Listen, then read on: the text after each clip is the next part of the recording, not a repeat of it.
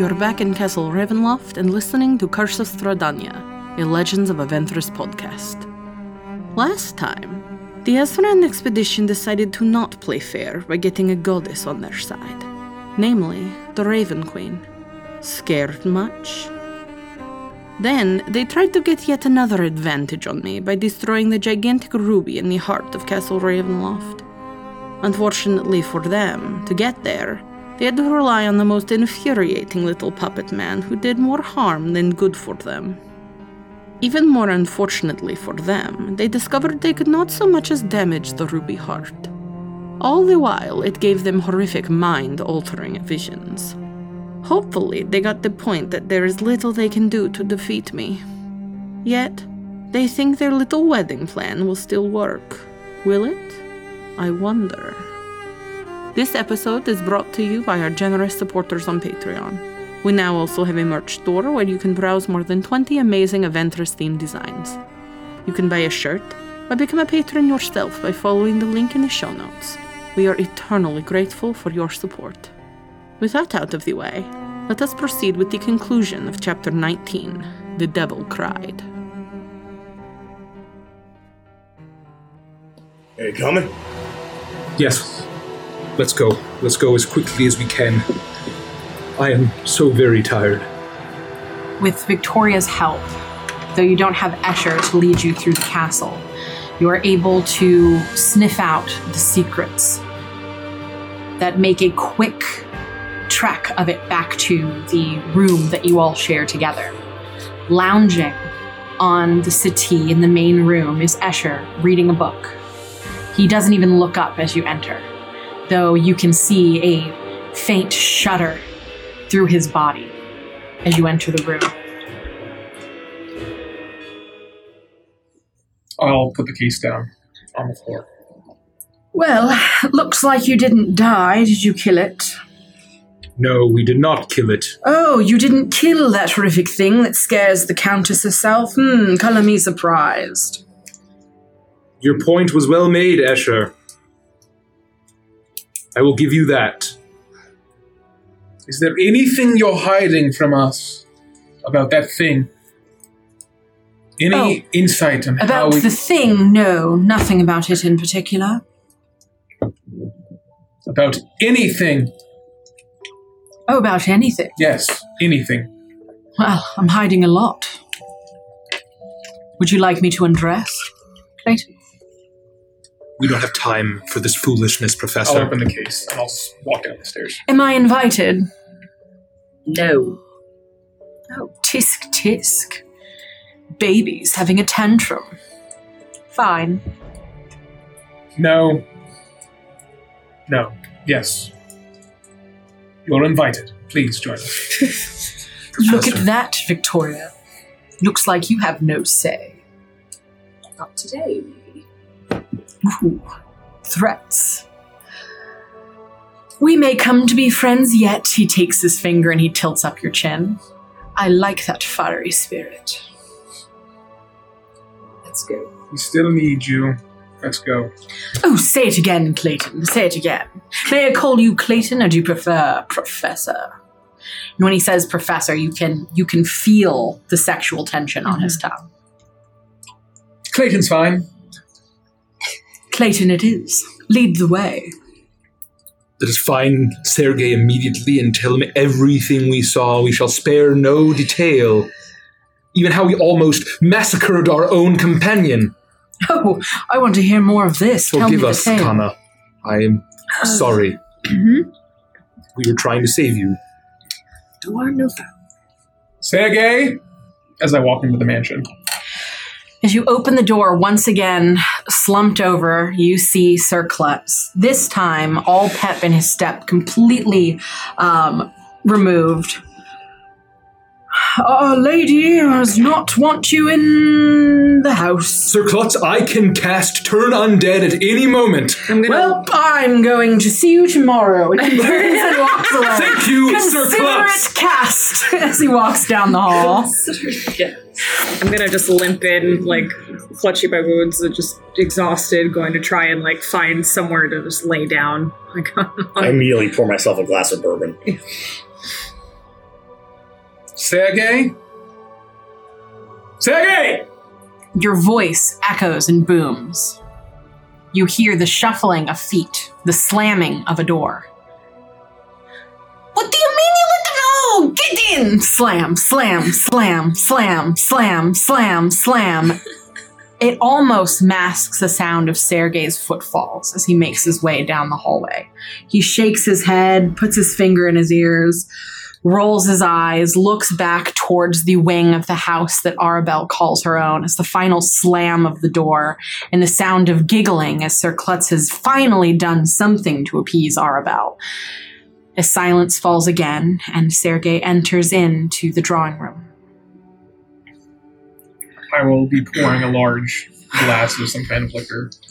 Uh, If you don't mind, I would like one as well. yes, please. I fear our work is not done here tonight. What? How, how can you possibly? My connection to the Morning Lord is strong, but not strong enough to pierce the veil of another god. The Queen. I need the chapel, and it is best that what I what I do be done before the wedding is prepared. I need it silent. I need it quiet. I need it tonight. Have I you- ask that you would escort me commune with my God. You know where it is? I can find my way around this castle. Of course, we'll, We we'll take you there. Uh, how, how much time round trip you think? A few hours at, at least. Fuck. We are very tired. You Sergei. look tired. Tell me, what has befallen my friends? We tell him everything and spare no detail and say, We've had one hell of a day. Uh, we tell him everything. I, that's, I will at least tell him everything that I've seen with no detail, like no sparing, no detail. And uh, I'll then say, And if there is anything that you've gleaned from the hairpin that could possibly help our theories that we have uh, to confirm or deny, be uh, incredibly helpful. If the Morning Lord deems me worthy of his countenance, I will ask for those answers inside the chapel. I will see what I can discern. But what you have told me. You see as his face gets, um, his sadness overcomes it. If what you are telling me is true, then my sister had no choice. Yes. Her onus was taken from her long ago, well before my birth. If what you are telling me is true, I may not have never truly known my sister. She was cursed from the beginning, called to this land, and made a slave of the Blood Queen. And even though we've killed Baba Lysaga, it feels like a lifetime ago. She still haunts us. Her life's work is seemingly complete. We only Oh. killed the puppet and did not kill the master. Almost complete. But if we must commune with the Morning Lord, I will do everything in my power to assist you, Sergei. I need to do some praying of my own this evening. Let us not delay. If there is nothing more to do here, let us leave. The small child beats the door over and over and over. It is hard to think in my own mind. And it just keeps happening. If there is an opportunity for us to get into a fight, I strongly suggest we utilize diplomacy or flee. I am not feeling entirely myself. That's let's just move quickly, as fast as we can. Get this over with. Make sure Sergey gets there and back safely. That's all we can do. I'll down my drink. Um, I'm gonna like do like an Iroh and just immediately like fire heat a uh, a cup of root tea and just down it. I'll knock back my drink as well and basically stand up and adjust my holster and get ready to head back out. You quickly make your exit. The sounds of Arabelle playing off in the distance can be heard. Her giggling's boisterous and loud. She's happy and content. As you make your way out of the mansion yet again, begrudgingly, this isn't what you had planned. You're tired. You're weakened. You're mentally exhausted. As you begin to make your way through the castle, it feels as if time is passing quickly. Your mind's wandering, all of you focusing on the shared vision you experienced in the room with the heart, none of you thinking about which way your feet are falling. As you find yourselves entering into the entrance hall, the loud thud jolts you all back into reality as standing off to the side is a hunched over dusk elf. You'd seen him before, an elderly man who had greeted you upon entrance into this place, given you direction to the dining hall where you had met Strahdanya, but you didn't talk to him much. You vaguely recall his name, Rahadin. As he slings an axe on his shoulder, you see as he pulls up another form in front of him a body completely slumped forward, unconscious, a bag tied, tied around its he- his, his neck or his head. He places the head on an anvil, the axe swings down and severs the head from the body. He then throws the body to one side. The last of the people in front of him, you see off to the side a pile of headless corpses and a pile of rolling heads. As he, be- as he takes a kerchief out of his pocket, he begins to wipe himself off, cleaning the blood that has just spattered his face. He doesn't seem to notice you. he, he looks like a butler, doesn't he? Yeah. Uh, excuse me, Rahadin, your name was, yes? He turns around. Apologies for my attire. I have finished my work for the evening and I'm ready to head to bed. Is there something I can assist you with, Sir Clayton? What are you doing? Why is the butler beheading people? Well, simply speaking, the lady wills it. Invitations have been sent all over Barovia for the wedding tomorrow to make sure that it is filled to the brim with guests galore. All those who declined shall decline no longer. All right. And the guests are presumably arriving tomorrow? Late in the day, the carriage will be picking many up from across the lands. The castle will be filled to the brim. It will be lovely, he says as he wipes some blood from his chin. How many guests are we expecting tomorrow? Hundreds. I see. Strahdanya would not have the wedding anything less than the greatest spectacle in all of the land of all time. She knows how to put on a spectacle. Yes. And these poor souls simply committed the act of declining a wedding invitation. He looks back and forth at all of you, his countenance completely stone. He seems undisturbed in any way.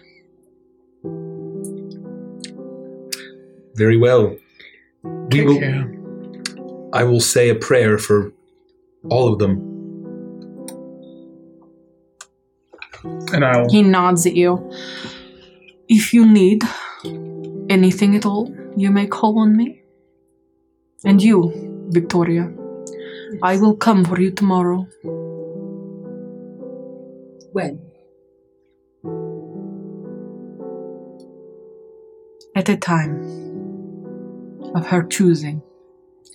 You will ready yourself away from your friends, for they have a task to play tomorrow as well. Of course we do. Yes, as expected. Have a good evening, Rahadin. I'll see you tomorrow. He nods his head at you. He kicks one of the heads off to the side that had rolled a little too far as he wipes the blade of the axe on one of the lifeless bodies, throws it over his shoulder, and walks off down the hallway, humming to himself. Sergei, please continue. Sergei continues forward, your footfalls echoing on the wooden on the wooden floors, not snuffed out by the carpeted flooring. As you slowly make your way towards the large arched doorway of the cathedral. Sergei stops for a moment as he looks at the images carved into the door. He takes a deep breath as he opens, as he opens the door and moves forward. The cathedral is beautiful. It is clean, completely devoid of cobwebs and dust. Work has already begun. As you can see that some decorations have already begun to be put up. Large black garlands, beautiful bright red roses. A plush velvet uh, runway cloth all the way down the center. And standing, ominously almost, in each of the corners of the room are figures, human sized. All of them stand in attention. And as Sergei's eyes fall on the first, he lets out a choked gasp as he clutches at his chest. It cannot be. He rushes forward to one that is the closest to him as he looks up into its unmoving eyes, these statues no, not statues at all. Almost in a stasis, figures of undeath standing there, unblinking, unmoving, unbreathing. As he looks up into their eyes, he begins to cry, tears streaming down his face as he reaches out and grabs the cold, dead hand of the woman before him. Not you. Why? Why? He holds himself together for a moment. I cannot do this. I cannot query my God in this state. I cannot do this in a room where you exist like this. Who who is this? He looks up at her. This is my faithful friend, Dame Blanchett, one of my four knights, one of the guardians of the Morning Lord.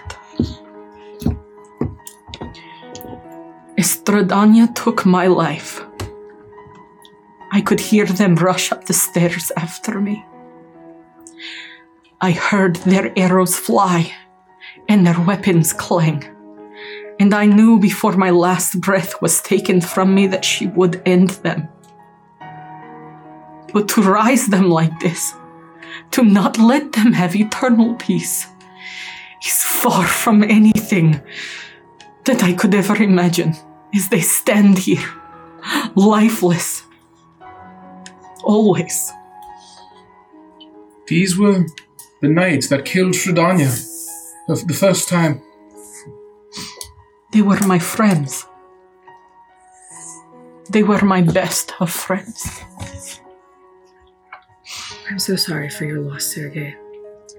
He stands on his very tiptoes. This woman on a pedestal in front of you. So he reaches up and he slowly runs his hand along her face, just completely unmoving in her undeath. Sornex, are you familiar with this form of undeath? It's raising. Are they going too? I can see. So yeah, what what kind of undead? Because we have like a vampire, we have like zombies, skeletons. What I know? Roll a medicine check. Oh, medicine check. I'll take. Well, it's not very good, man. My my abilities. Oh, I'm disadvantaged. Thanks. Thanks, Art. That's 10.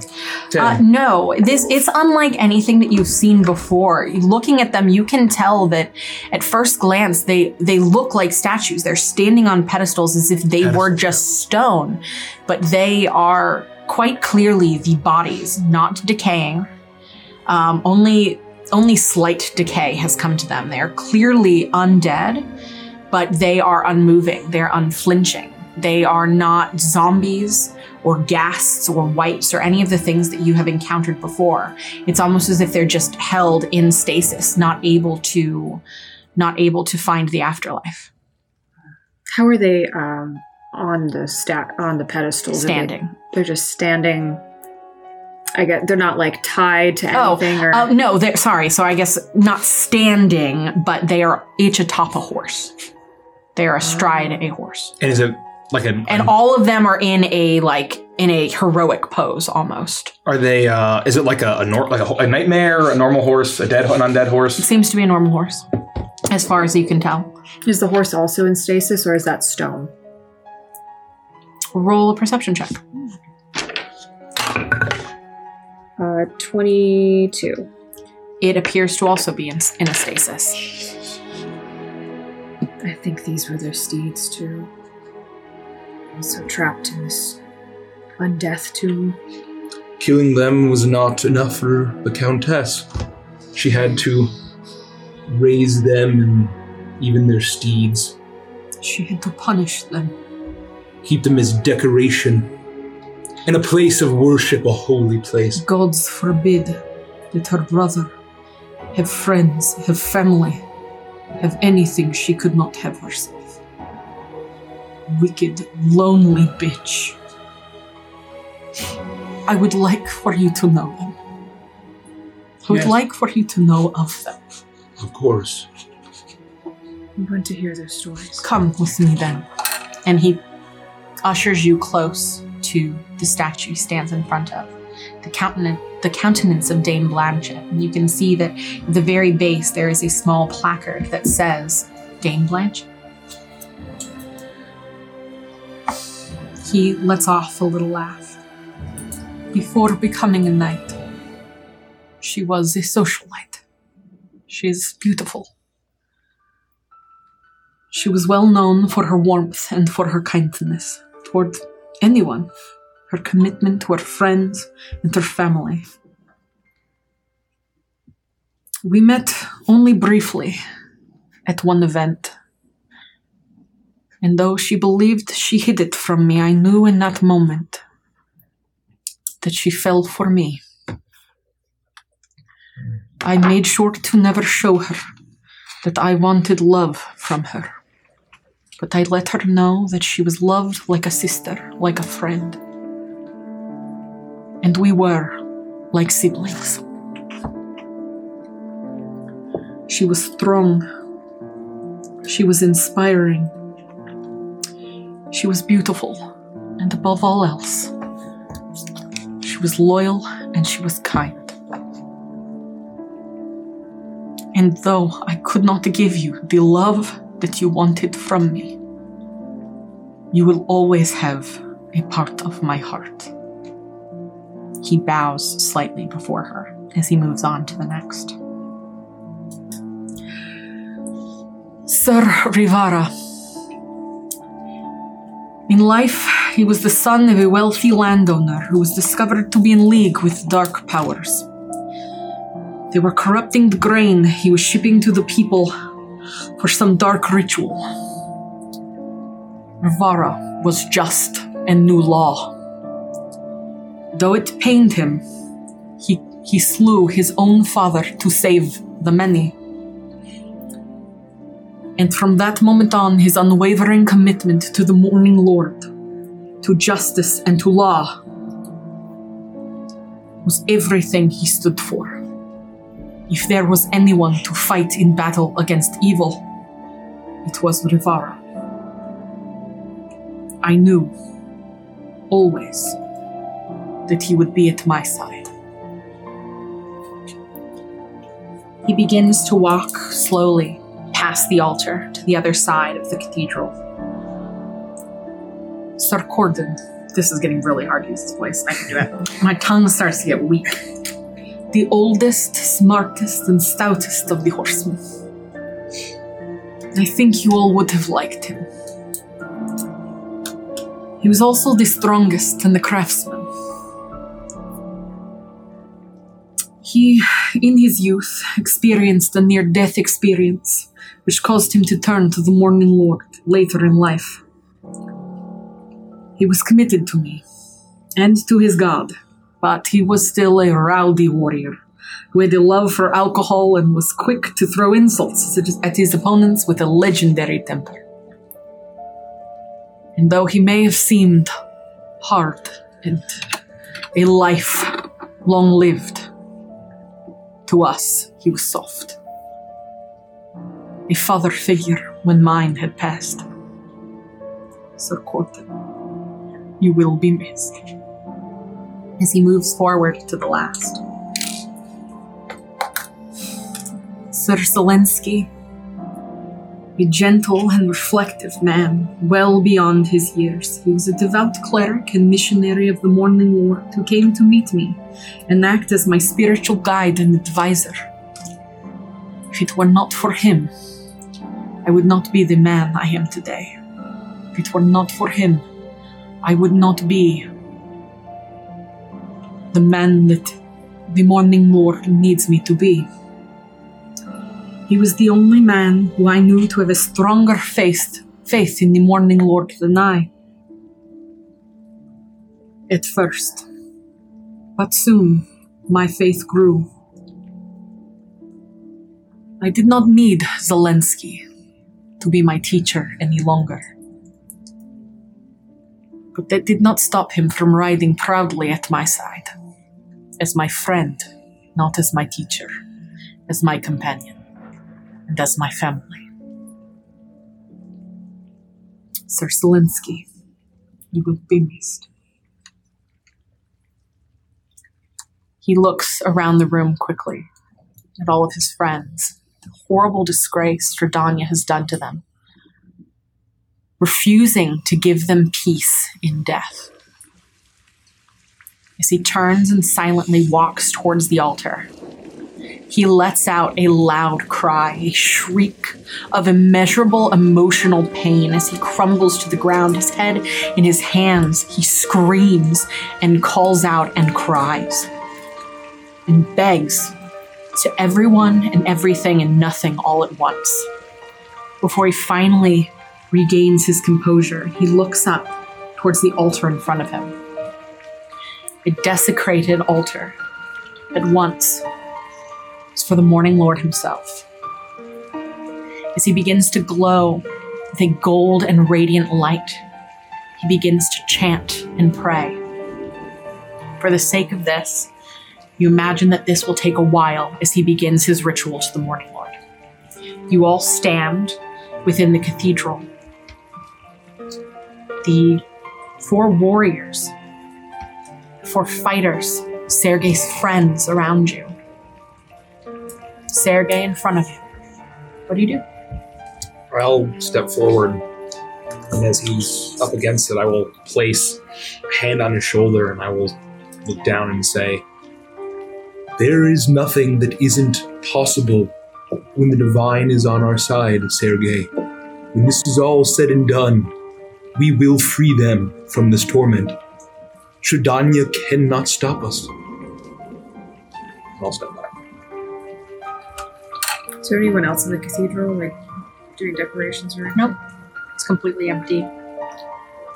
I'll walk up and uh, place my hand on his other shoulder, um, and I will simply quietly whisper to him to not interrupt his prayer. I say, uh, "We are with you, body, soul, and spirit. We will avenge your family, and your friends." He continues to pray.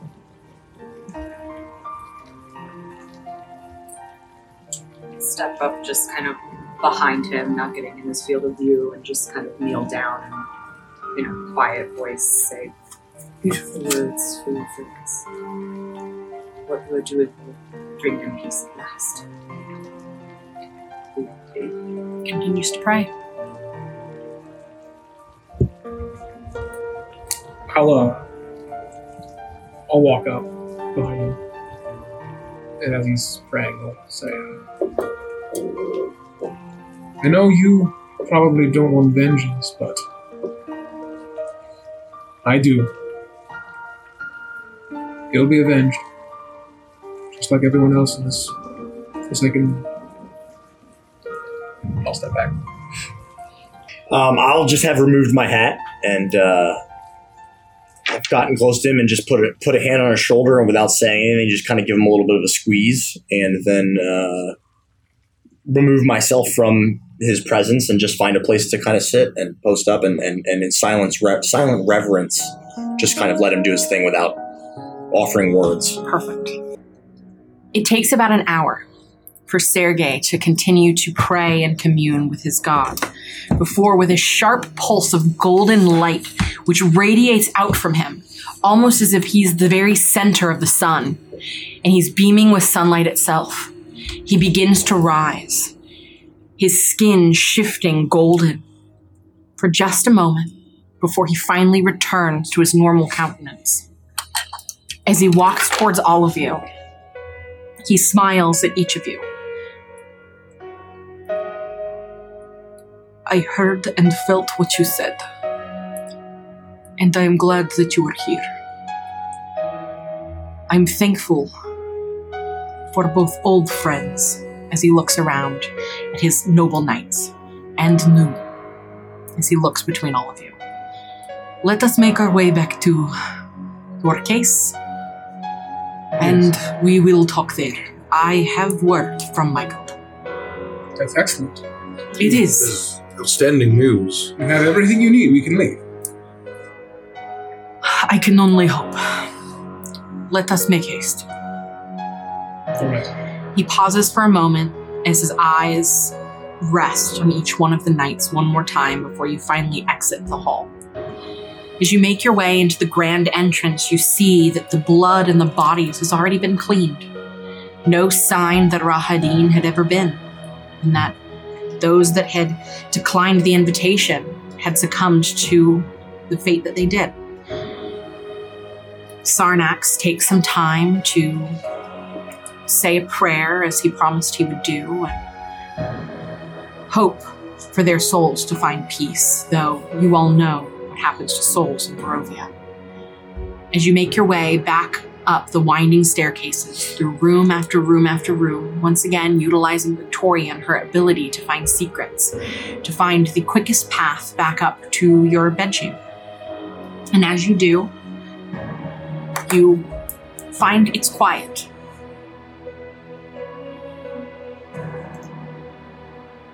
What do you want to do? And then Piddlewick jumps out of a cabinet and kills Shepard. Session's over. Not without a fight! He just slinks back to the shadows. Yes. All right. Professor. Thanks, Abby. Is Sergey, I mean, not Sergey, you're right here, Sergey. Is uh, Escher anywhere around? Was, Escher. was Escher in the case? Yes, Escher's in the case. Oh. Oh, I thought he came with us to the cathedral. Oh, I thought he was. Oh, he was in the. Oh, he was in. The, I thought he was in the room and not in the case. But you're right. He is. No, he's You Now he was left welcomed. Escher with Arabelle in the case. Oh no. Out of character. And the ghost. There are going to be more undead in that case than living creatures if we're not careful. a divination child, a ghost, and a vampire walk into a briefcase. Let us Curio. move away from prying ears and eyes, shall we? I will say Curio, and the keys will open up, and I'll sit on the ground with the uh, mansion. You And I step down into the case. You all make your way towards the entrance. As you open the door, you half expect to see Sir Klutz once again guarding the entrance, but Sir Klutz is nowhere to be found. And as you listen, you hear silence. No sound of Escher, no sound of Arabelle, no clanging sounds of Sir Klutz falling over on himself, until you hear the soft chuckle of a laugh. Escher's laugh, coming from just down the hallway and around the corner, the small library off to the side. I'll so, yeah, I'll, I'll approach and just kind of slowly start walking forward and listen. Continue to listen. You hear another soft, gentle laugh, clearly coming from Escher. As you make your way around the corner, you see that the door to the library is, is slightly open. Candlelight fills the room. You creep even further. As you look in, you see that lying on the couch is Escher, his his cravat open, exposing a bit of his chest, but tastefully done, tastefully so, as his boots have been kicked off on the floor. Sitting on a plush chair the opposite side of the room, with a large leather tome in her in her hands is Arabelle, as she reads out the story of the princess that couldn't sleep on the mattress because there was a pea at the very bottom of it. And every time she would tell a joke, Escher would laugh heartily, though you could tell by looking at him that he didn't truly find it was funny. But Arabelle is enjoying herself as she kicks her little feet. She's in her pajamas. She looks cozy and happy. A steaming mug of hot cocoa is off to the side. She stops and takes a sip before she picks up the book and continues to read. You look closer and realize the book is upside down, and that's not even what the story's about. but she continues to tell the tale nonetheless. Oh my god. Before we interrupt, Lucas, please provide, uh, prepare the f- finest dinner that your staff can produce.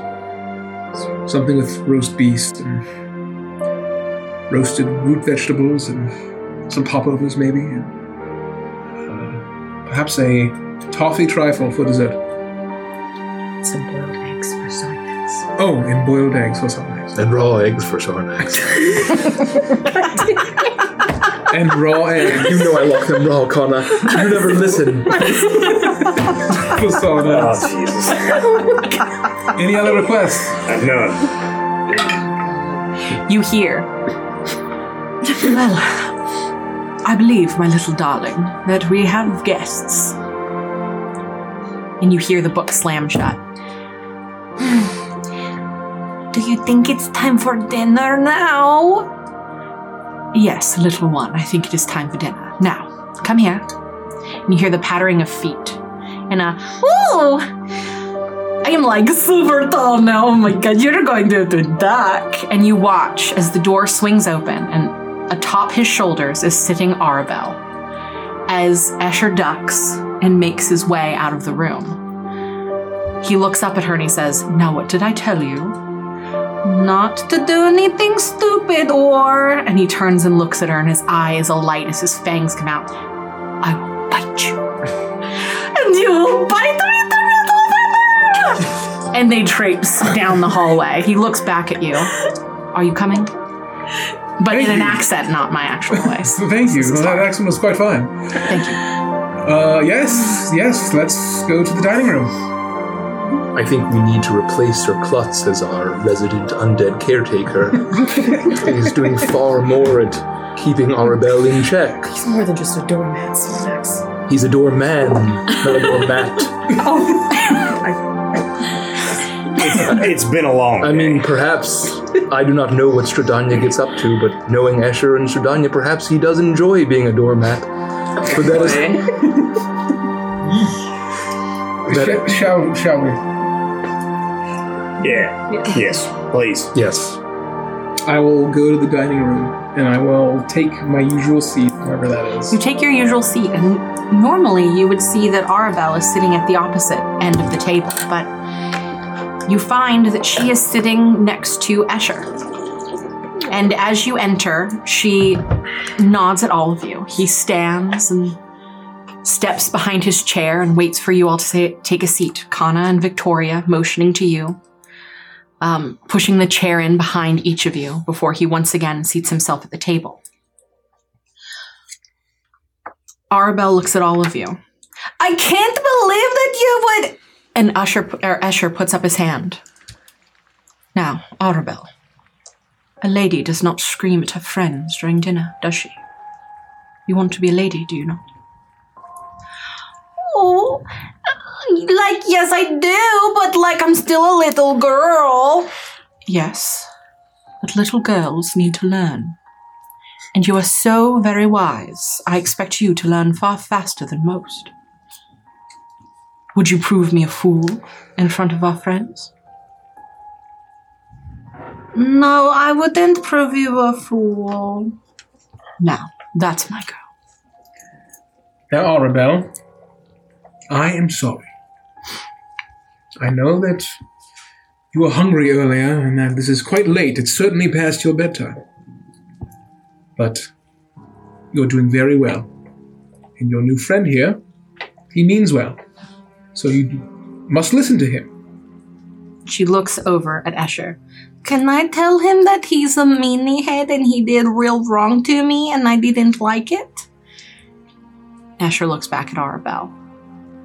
Well, in a way, but to do it as a lady. Okay. And so she looks at you. I accept your apology. Do you? Yes. Is that good? Because, like, I totally don't, but, like, I made it seem like I do, and that's what ladies do all the time. Yes, I'm A fine. small smile. It's like I'm smile home. lights Escher's face. Yes, little one. That was perfect. Well, Now straighten your fork. If you can be a little more sincere, you might get some dessert.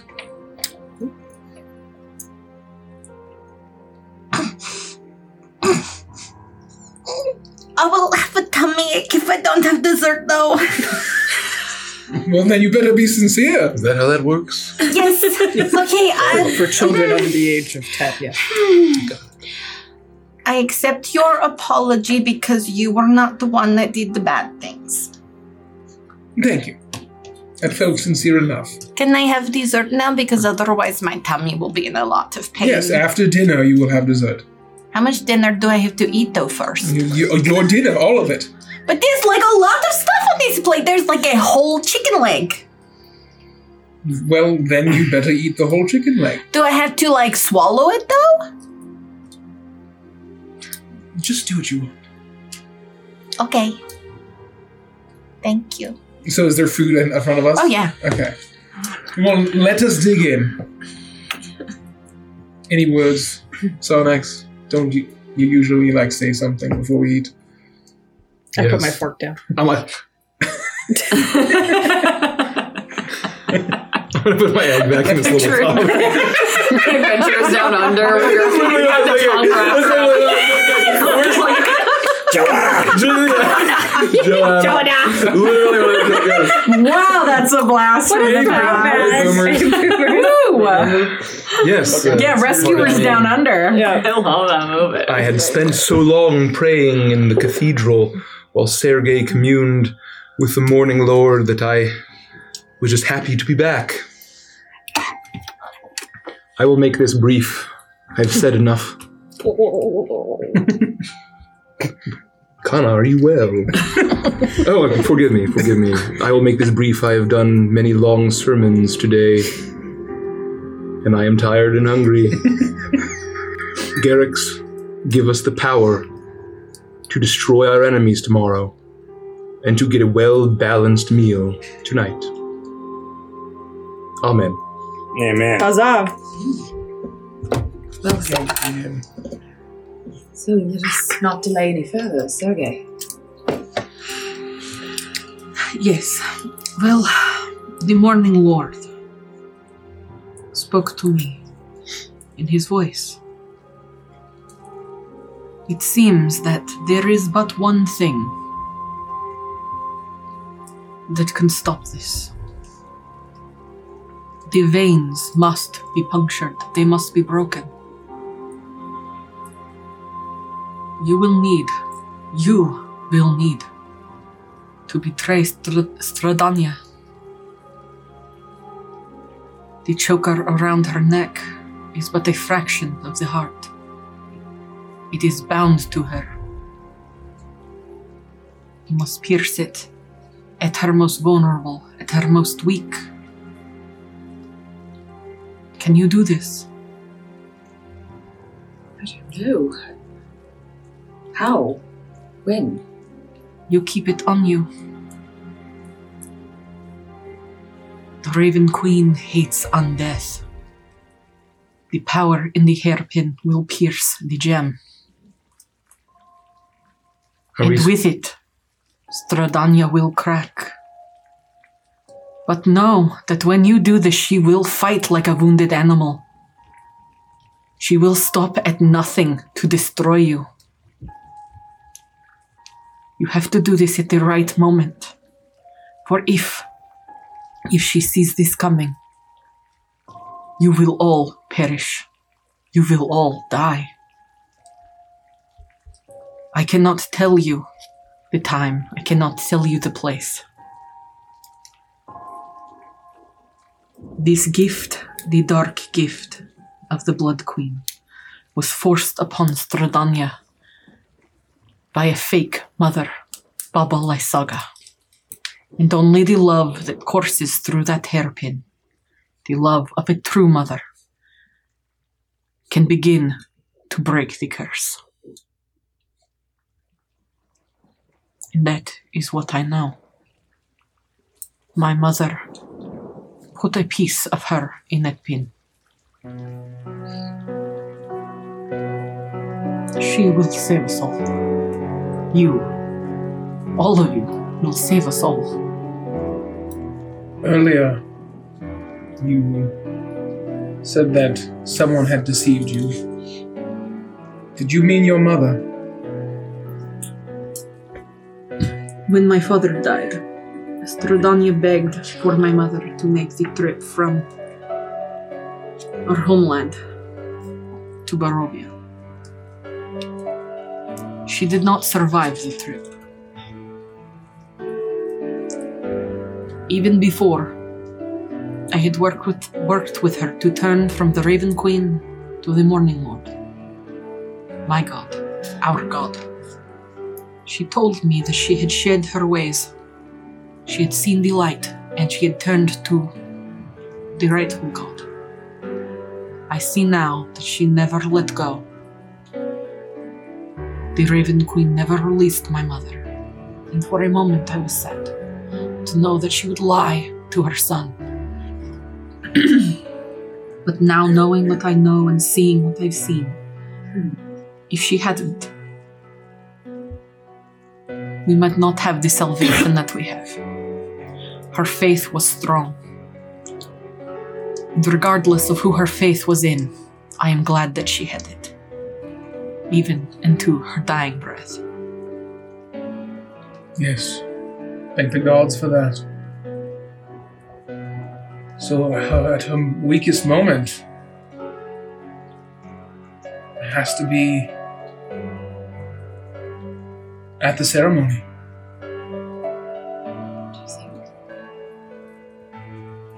I think it'll be after that. In more private, intimate prayers.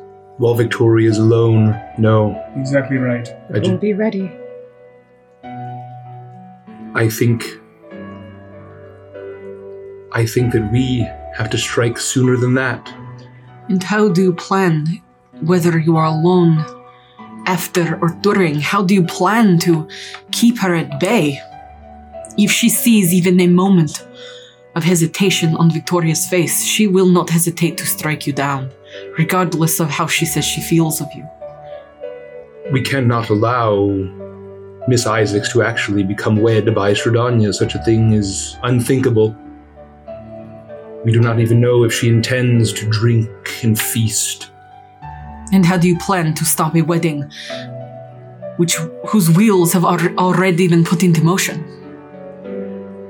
You know, those innocents, those people that have accepted this invitation. If you cancel the wedding, she will slaughter them all. Yes. So we cannot take a chance on that happening. Attacking her there with everyone. No, I think it needs to be done there.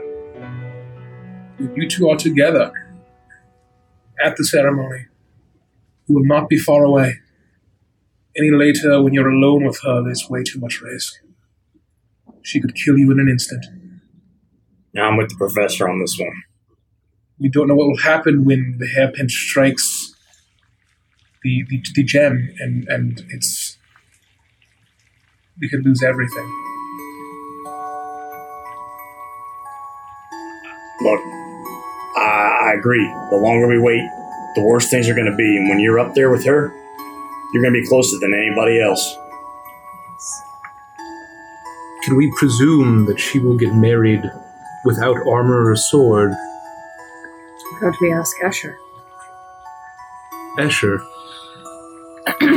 he wipes his mouth. You can tell he's actually been imbibing in the food before you. Well, knowing what I know of Strahdanya, she would never show up to a wedding clad in steel, but in a gown to rival all gowns, save for one the dress that hangs in your closet, her mother's wedding gown.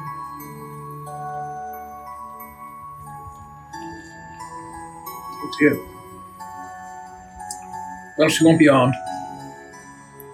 Or armored. It's our best chance. Well, we hope, at least. She is somewhat aware of our intentions. It's foolish to think that she wouldn't be rewarded in some way. Maybe not physically, but magically. Things that I do not understand, of course. But she indeed, Kana, will be powerful even without armor or a sword, but any boon we can take. Power.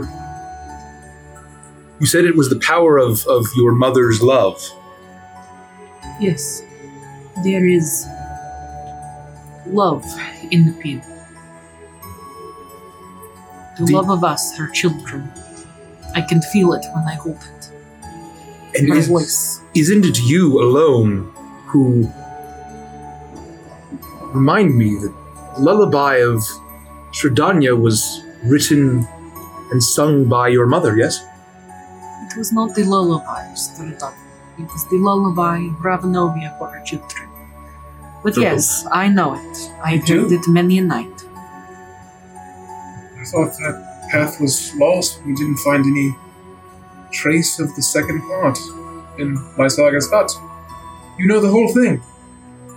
I could never forget it. The sound of my mother's voice, singing me into slumber. perhaps we sing it to her, subdue her. She will be weakened. Yes.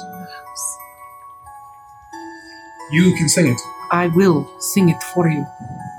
Not here, not now.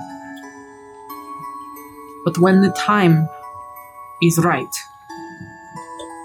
she has asked me to facilitate the wedding.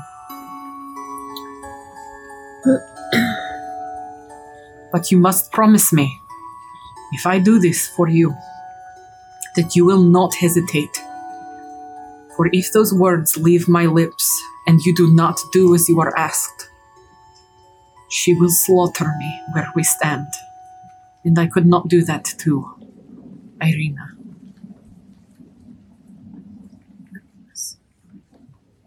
So you will be there with them.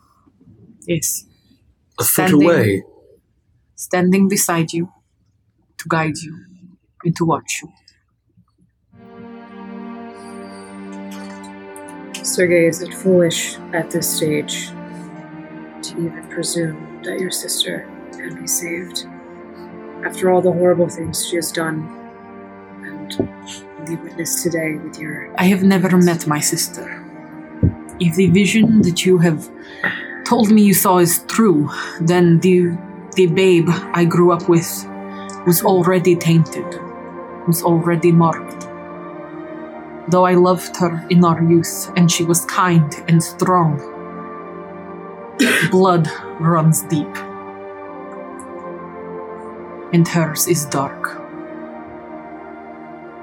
She cannot be saved. She must be killed. What I would say is perhaps we'll know her true intentions. If the pin strikes the gem in her choker, and that frees her. Whatever bond she's in, perhaps she'll have an immediate change of heart.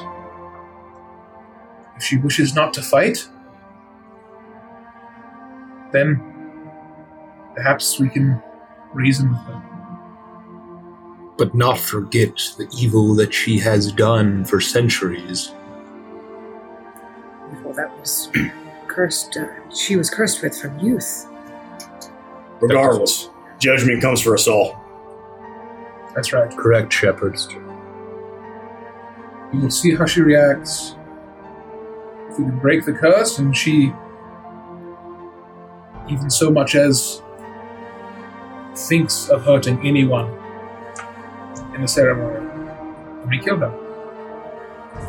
But if we free her, and she's as relieved as we are, maybe there is still some good left. I believe that people's past actions, given a true heart, perhaps they have the best intentions. Perhaps.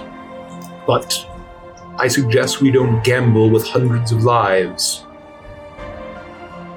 So when the blow is dealt, we do not leap to strike her immediately. We prioritize evacuating all of the civilians. Sergei, you will keep singing the lullaby while we evacuate them from the cathedral. Yes. And we will not strike until everyone is safe. And the lullaby will, as long as you sing it, If what you told me is true, she will not be able to break from her stasis. She will be frozen. Only until the last note falls. How much time do we have? Minutes at most. It will have to be quick. You will have to lunge forward. You will have to pierce the amulet immediately and then run. You will have to get everyone out as quickly as possible. Anyone left behind is all but surely dead. it would be very dangerous, yes. Alright, fine. As much as I hate complications, we need to evacuate. You're right. Do you think that that was her plan all along? To invite hundreds of innocents to protect herself? Hundreds of human shields. Perhaps you're right. It is possible. Farah may be correct in the sense that she doesn't trust us, but by having the people there, it ensures Oh, that we don't make she move. definitely does not trust you. The only one she trusts is Victoria. The rest of you, she would slaughter you just as soon as she could. She will not risk turning Victoria away from her. So you live. For now. But yes, I have no doubt that she's invited the whole of Barovia here as a shield, knowing that she will be in a weakened state, but knowing full well that the honorable band of the Az- Azran expedition would never dare to risk harming hundreds upon hundreds of people of innocence. So you find yourself in quite the bind. But she has no idea that we know about the lullaby, She does not. right? And she certainly cannot know about the nature of the hairpin Right. or what it can do. Otherwise, she would never have willingly given it to anyone, much less Victoria. We got a couple aces up our sleeves. We can do this. We have a chance. You will have to do it without my help. Unfortunately, both myself and the rest of the brides have been denied entry to the ceremony. For you see, Anastasia, Ludmilla, and Volenta are quite irritated that another will be added to our ranks, and they have become uncouth, quite unladylike to make sure that all goes as planned and is as lovely a ceremony as possible, that none of the bride should ruin Victoria's special night. She has asked that we do not attend. When all is said and done, where should we find you? will indeed. Well, let's say you accomplish all of this. I'll await I'll await you on the gate. I'll await you at the bridge. Outside of the gates. All right. And perhaps you could assist if we can get these innocents outside the castle. Perhaps you can help us. I will do as much as I can, but I'm not as concerned for them as I am as I am for my own skin. You see, should you fail at any step of the way, should she find out I've helped you at all, it is my neck on the line. Escher, the road, the road to redemption and penance begins with a single step. Oh, blah blah blah, all that. A vampire can't be redeemed. I suppose that's true. The abyss waits for you. There's nothing but darkness before you. Yes, and don't I know it? Good.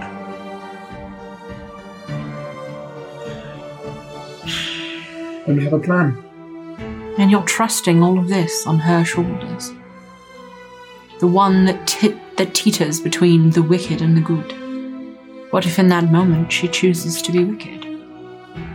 What if she chokes? Then there's plan D. Which is all die. Wow. Sounds like a good plan.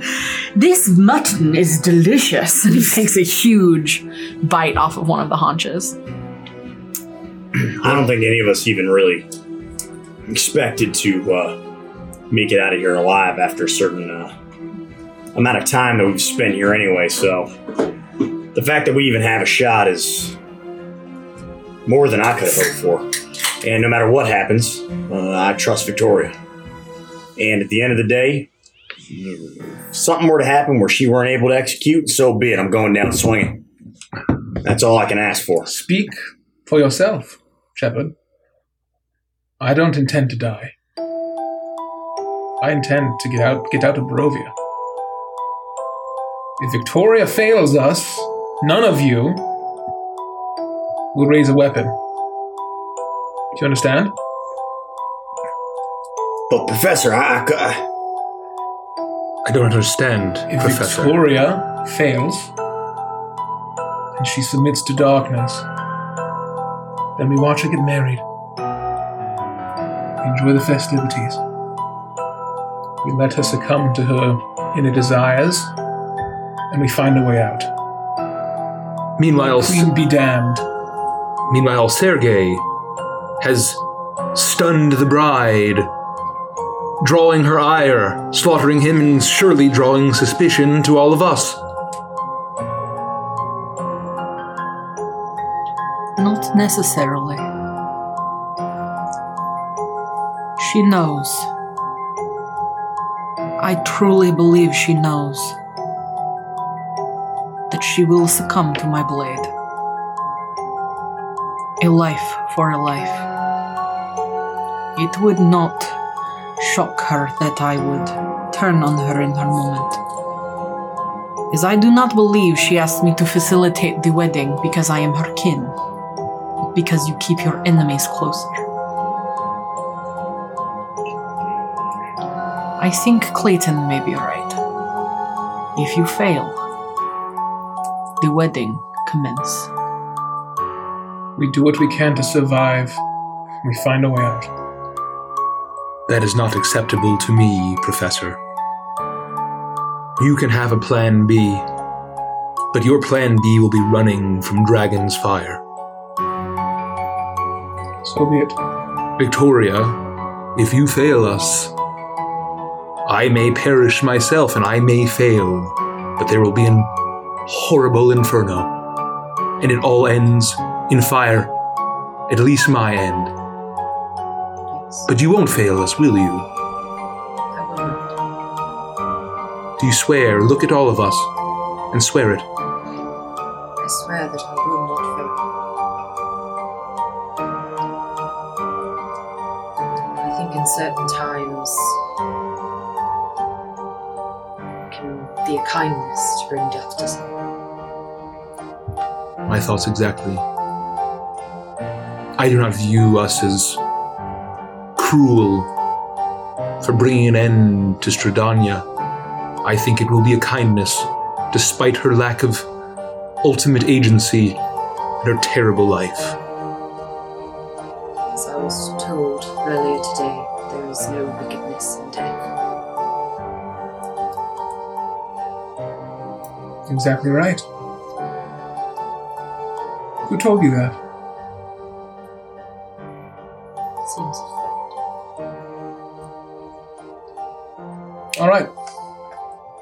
All right. We have a plan. And if I'm so sorry. I've got the hiccups. I've been trying to swallow them because you were like being really serious. But Here, they're drink some really, water. really okay. Thank I'll you so much. And she starts chugging water. after that, it's every man for themselves. You know, I'm going to help you. Arabelle, you have helped us so much. I know. I'm so good at helping. It's really awesome. We must keep you safe, too. Yes, I know. And so, like, I will help you tomorrow. I'm, I made a sword out of some paper, and I have a little armor set that I will wear that I also made out of paper, and I will charge forward and say, "You die now!" You made know? armor, and you made armor and a sword out of paper. Yeah, like I folded it really cool. I found a book in the library that talked about how to do like armor out of paper and stuff. Mm-hmm. It was really awesome. Did you make a helmet out of paper? Like, duh. I'd like to see it later. Okay, I will show you. I put little blossoms on it too, because your armor has blossoms. It is a quiet. Thing. But like mine are pink, you know, because it's like way prettier than ugly yellow, but that's fine. No, I, I don't mean to interrupt. um, Professor, Yes. something just uh, occurred to me, uh, and, and, and maybe you can uh, answer the question, but the case and, and everything in it, uh, what happens to that if you croak? That's like a really good question because I'm probably not going to be inside. But you know that, like, their Sir Klutz will be inside, and he's like kind of dead already, but. I think Sir Klutz will be fine. Destroyed or otherwise. But Lucas is going to be inside too. It is a family heirloom. It passes down from Azran to Azran. Uh, it has always successfully been passed down. Presumably, I would die, and it would be granted over to To me. to my daughter. So I do get the case. That's so cool. But I don't know. I've never not tested it, obviously. Well, maybe then, uh, maybe at the end of the day, then your uh, your fate's already sealed, and you aren't gonna die here. Maybe that case has to make it to your daughter's hands. Who's to say that if I die, it doesn't? How did you get it? I got it from my father. How did you come upon it? Did he And give it to you? Yes, he did. When he retired, he passed it on to me. And if I die, it wouldn't be able to be opened until my daughter was able to, to learn how. So, everyone inside would be trapped until that time comes. And Perhaps someone with ill intent could learn how to destroy it. At that point, everyone inside would be uh, eviscerated into nothingness, if I'm understanding how things work correctly. Hmm. But that will not happen. I have faith, as I've been saying today. So, like, am I gonna have to stay in the case tomorrow then? Because Yes. that's really spooking me out a little bit. How you can help is you and Sir Klutz need to guard this house. It's very important to make sure that there are no No vampires besides. Get oh yeah, so like speaking of Sir Klutz, like he may have tripped a couple of times and ruined some really valuable like artifacts and family heirlooms and stuff. And you also had that really cool portrait of yourself that looked super old because you were like really young in it and you're really old now. And so like he was walking by it and he kind of slashed it with his sword, so I mean like that's fine, right? Seems out of character for him, no? Thank you for telling me. Oh yeah, you're welcome. We weren't going to tell you because I didn't want him to get in trouble, but oh no. They're all just things. That's fine. They can be repaired. But I need you to stay in the case. Your yeah, safety sure, like I will do that. is my number one priority. And that's why if things don't go well, I will be doing what it takes to survive. Understood. If things go poorly and you need someone to hold them back, do whatever damage we can, that will be me. Shepard, I would pray that you would stand shoulder to shoulder with me in battle. But as soon as the battle is lost, you will guide everyone home, ensure they survive. I will hold off anyone who attempts to pursue. And I will bring great fire and furious anger upon them. That is my plan B, Professor. Do as you will.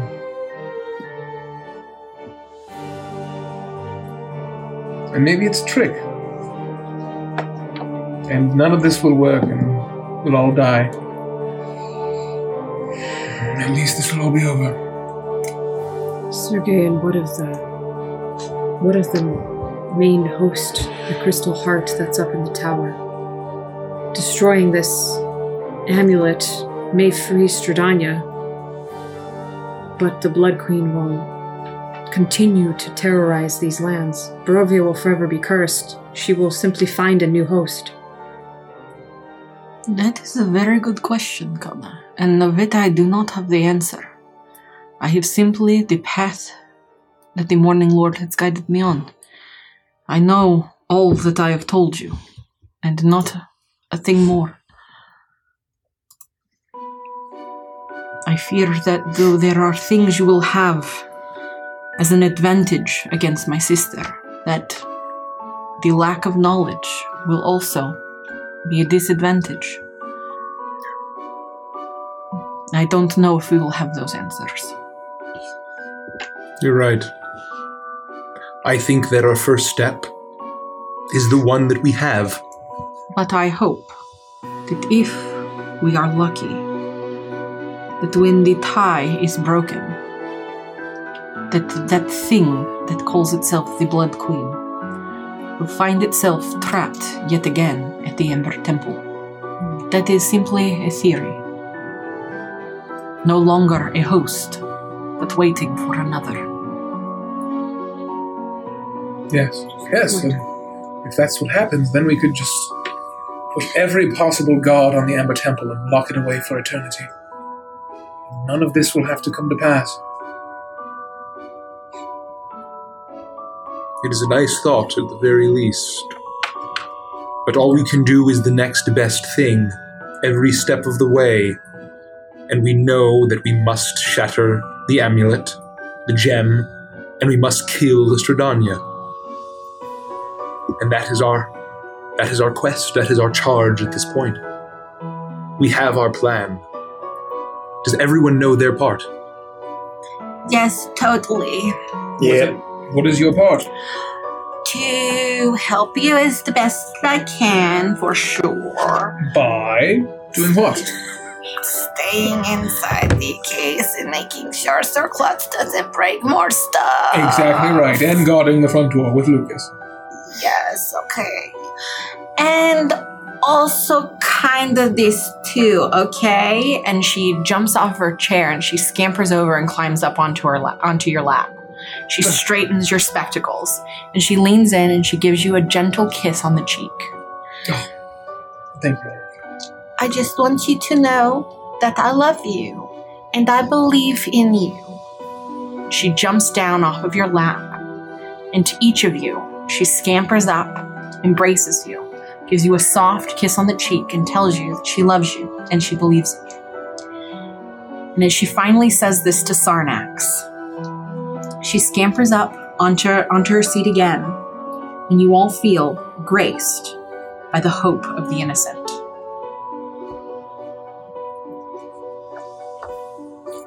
Well, I love you too, Arabelle. Oh, I totally know that. When all this is over, I think there. you and my daughter Emmy would be wonderful friends. Do you think she would like me? I think she would love you. Do you think she'd want to play games? Uh, absolutely. Do you think she would like the stories that I tell? I think she, she would love to tell you stories as well. Do you think she would pick on me because I can see into the future and I have magic and stuff? If she's a true Azran, of course not. I like her already. I want to have a friend. Like a real true friend. Sorry, Sir Klutz. You will. You will very soon. I promise. We love you very much, Arabelle. And if you will accept our friendship, we consider you a great friend. Ew. I can't be friends with adults. It's so gross. Yuck, no. Whatever. so is it time for dessert or no? yes, yes. it's Because my dessert. stomach really Please, hurts. please, the trifle. Arabelle, as the saying goes, and I said this last night, feels like a lifetime ago, that I love you and you love me, we're a happy family, and so on and so forth. With I- a great big I already did the whole thing last night, Kana. and a kiss from me to I To recited it very well last time. Won't you say you love me too? Yes, yes, we all love each other very much. I Eat- really like Eat this. some cake. I offer him It's the called egg. a trifle, okay? Like Clayton literal I'm sorry, Professor Azran like literally said it. so- I literally said it. He said Lucas a trifle and Is that then not a cake? trifle up here. Well, there's cake with custard and toffee and some fresh berries. Lucas, these berries are fresh, right? Well, it's all like magic. It's all whiz-bees. It'll taste delicious. Just It really does. And as you look over, the trifle smothered like all over her face, all oh, over the front of her pajamas. She's eating it with her hands. This is like really Yes. good. I like it so much. Me too. Couldn't I have a second one, you know, because we're all probably going to die tomorrow? Yeah. Yes. Seems fair. That It is does so That does good. seem fair, yes. Whew. Are we forgetting anything? that we are very deeply exhausted. Yes. We're horrifically exhausted. We need sleep. You look over and Arabella's face burst in her trifle snoring. Oh God. Well, we've exhausted the wee little one. You watch as Escher scoops her up. He takes his kerchief and he wipes the chocolate away from her face. I will take her to bed. I should leave or stay. His eyes linger on Kana. Oh, you have a meeting with Kana and Shepard this evening. The self improvement meeting. Yes, uh, I can provide a suitable room for such a meeting, a conference room, if you will. Oh, I was not invited to that. I'm sorry. I need to pray. You agreed. Yeah, yeah, I agreed. We'll learn a lot, Shepard. Hmm? We'll be, we'll be okay. Oh my god. All right, all right. Yeah, whatever you say, Connor. If I might interject, let us not forget that we cancel that thought. No, please, please do continue. Never mind. Well, I very eagerly like to learn about all the battle tactics there are to I to- will come for you when I've laid the little one to rest. And we must provide Escher a path home out of the case, for I presume Sir Daniel will be expecting him somewhere. So he needs to keep Well, up if appearances. Connor's as eager a pupil as she seems, I'm not sure I'll be leaving until morning. Lucas will see you out whenever that happens. He nods, and he exits the room. Sergei, without a word, looks at all of you, nods, and leaves as well. I'll grab my lantern and stand up. And like Island is fucking terrible. My eyes are even more deeply set than they normally are. and I'll say, uh, if we all know our role and our path tomorrow, there's nothing nothing left for me to do besides pray and sleep. I will pray for us, and if we fail, I will pray for our souls. All of you. Thanks, Sarnax. Good night. Good night. Good night. I'm gonna go to my room. I'm just gonna pray to make sure. Like, I already gotten the sense that Garrix is there from the cathedral. I think, but like, I s- just still, I'm like, shit.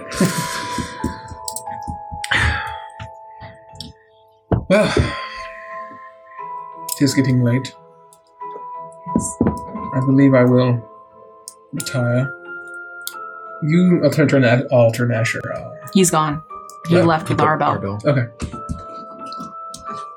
Well, I will turn to my study. And just be alone for a bit. Good night. Good night. Night, Professor. And I'll get up and I'll go to my study uh, attached to my room. And I'll pour myself another drink and I will uh, open my case and then fade away. I'll do the same. I'll not do that, but I'll exit the case and um, I'll kind of like feel some of the fabric from the wedding dress in the closet, and then I'll go over to the bed, um, take off my prayer beads, and put them on the nightstand, and go to bed without prayer. Okay. Noted. Well, I am very eager to hear about all of Escher's tales of wars past, aren't you, Shepard? All right, hold up. I don't know what you think is going to happen here, but the only reason I even said for a second that I was going to come to this meeting is because when he was talking to you, he was saying some creepy shit. All right, and I know that we saw him acting all innocent and fine with Arabelle, but at the end of the day, he's still the fucking enemy, and he might have a heart somewhere deep down in that undead soul of his. But I'm keeping my fucking eye on him. All right. I think that's a fair assessment. I appreciate that you're joining me for all the knowledge we will be gaining tonight. Although I feel like if he had any evil intention, he would have slayed Arabelle, a child that we left unattended in the professor's case. Oh, goodness gracious. Uh, okay. Uh, look, I'm not mad. Uh, I know I sound a little gruff and upset, but I'm not. I'm not mad. Uh, I just need you to not let your guard down. All right, that's all I'm asking. Okay. And and at the end of the day, you are an adult and you can do as you see fit. But I'm just making sure that motherfucker doesn't try anything weird. Oh, okay. Very well. I will assure you I will not let my guard down. I don't wish to be pushed off of any bridges anytime soon. Yeah, yeah.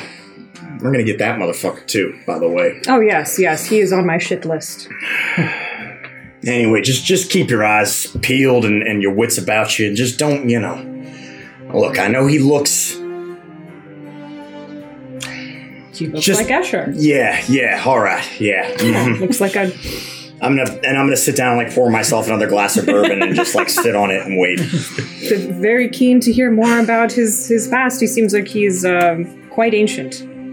Yeah, well, You hear a soft thud as Escher leans up against the wall, his shirt completely unbuttoned to his waist, his abs rippling with muscle, his chest taut as can be, a light sprinkling of blonde chest hair between his pecs. His hair is completely down and flowing over his chest. You can see the rise and fall of it as he breathes. Connor, come. It's time for our lesson. as soon as I see him, I'm just gonna. Oh, Garrick's help me. Uh, Escher, what are you doing? I'm going to teach Connor a lesson. Isn't that what you wanted? Little samurai. I, I do. I, Then come. And he motions to you. He moves one finger. I will approach. Connor. Well, he's just going to teach me a lesson. I, I've done this before in training. We we all, we normally change down into our just our gis. Not, I mean, unless it's Would you quite warm in like to here. change down into your gis? Would that make this easier for you to practice? Oh, well, I, I am bleeding out quite a bit here, but um, I know. I can smell it. Don't- I mean, it, right now this is weighing quite heavily on me, Shepard. I hope this means no offense. I just start taking my armor off. and Put my helmet down on the cushion, and I just like start strapping up my, my wrists as if we're about to uh, wrestle. Yep. Come. And I will approach. You walk closer, and quick as lightning, he spins around behind you and pins you to the wall, flipping you around, pressing his body up against you. You can feel the cold chill of his skin as his hard chest presses into your body. He leans his lips down next to your neck. Never let your guard down for a second, Connor, or it will be the last time you do. Escher, I'm s- speechless. Yes. Now I'm uncomfortable. What do you feel, Connor? hot and um, like I've felt before. I'm unsure of this sensation, but uh, I don't see that there's any immediate danger, Shepard. And I'm looking over Ash's shoulder at Shepard. He spins you around and pushes you forward. Do not be daft, girl. You are far too strong, far too powerful to let a vampire in the night seduce you in such a way. And he walks up to you and he tilts your chin up. You have failed the first test. Never let the devil so close. As he swiftly moves around you, you feel his stomach, or you feel his hand on your stomach. What do you do? Is it by my wound? Yeah, I would say it's near your wound.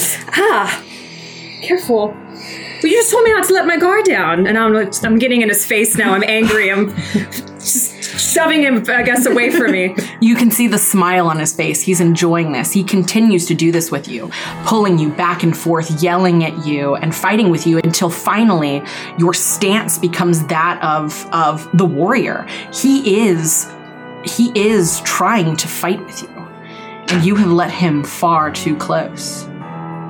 What are you going to do? He looks at you like prey as he slinks towards you, his eyes vibrant and bright, as he licks his lips, his fangs exposed. For a second, you see the corner of his eye as he mm-hmm. eyes Shepard up and down, seeing how he's perceiving this entire situation. As once again, you feel him pressing up against your back. Solid. I'm going to attempt to make a sweeping motion with my right leg and try to attempt to trip him from behind. Okay. Sidestep, and I'm going to try and push him down on the ground. Roll for it. Dex? Dex, Yep. you say? Goodness Ooh, gracious. 21.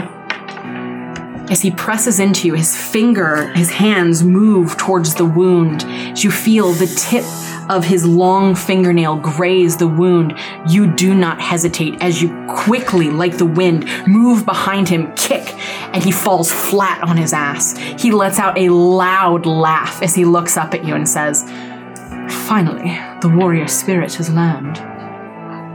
And this is why I have faith in you above all else. Do not ever, and he looks you directly in the eye, let lust take control of a heart as pure as yours. And if you're lucky, someday, when it is the first, it will all have been worth it. And just as quickly as he says it, you watch as he turns into bats and floats out of the door.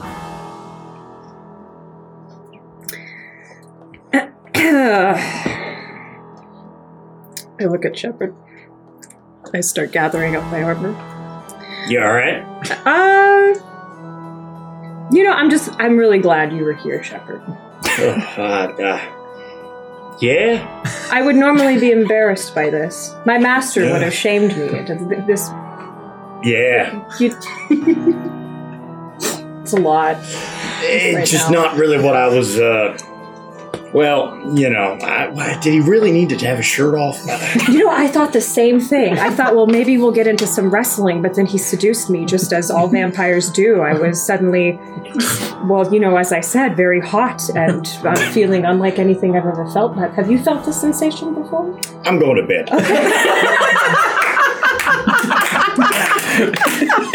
uh, good night, Kyle. Good night, Shepard. well done, the two of you. That was great. Very good. Very good. That is not at Thanks, all. how Andy. Kelsey is so disappointed. Kelsey is Kelsey's so like, "Ah." fucking disappointed. Oh, disappointed. so close. Thank you, Nikki. I was like, yes, yes, hit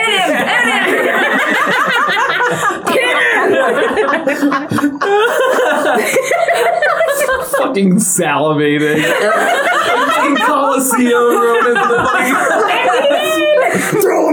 him to the lions. yeah. Oh God. I And with that, you all make your way to your respective rooms, or to the room that you share outside of the outside of the case. Is there anything you want to do before bed? I would if anyone. I'm just gonna browse. I I feel very cold too. I'm like tired. I feel like Gonna browse the internet and fall asleep. so. I'm gonna. Oh boy. I'm gonna just curl around my fire as quickly as possible and just like pray until I physically can't and can't stay awake anymore, and then just pass out. I'm like a lizard around a heat lamp.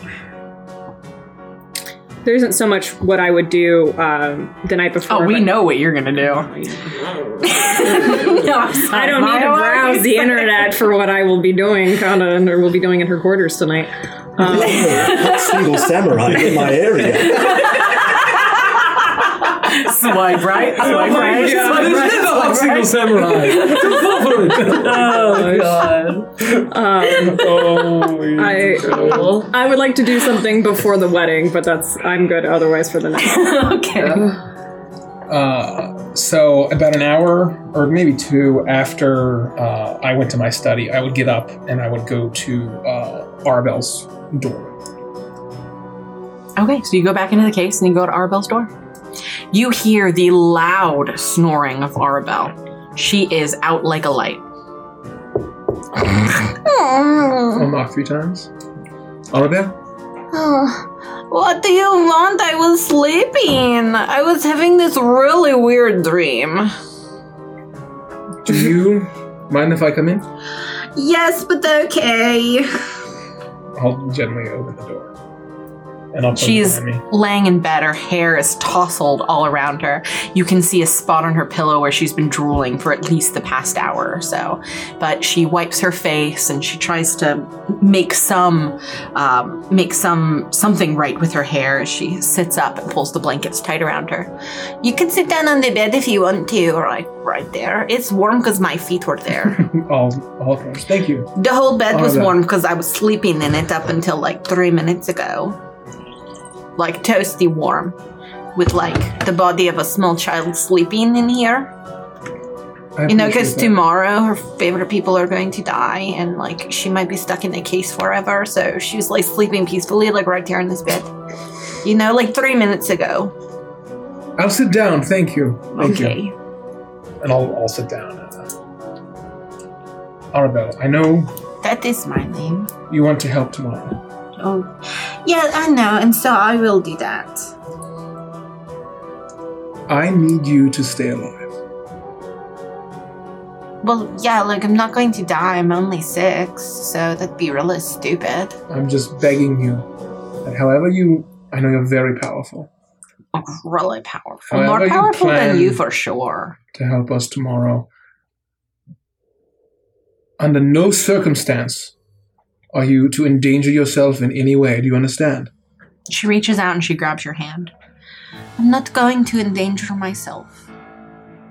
But I know what comes, and I know what is coming. I can feel it, and even in here, I hear the beating of the heart. And I can help you, and I will help you, but I don't even have to leave the case. I've been practicing, and I know I can do it. You just have to trust me. I And do. she squeezes your hand. Trust me the way I trust you, and know that I would never do anything that would endanger me or you. Okay? I do trust you. And that's why I'm trusting you with this.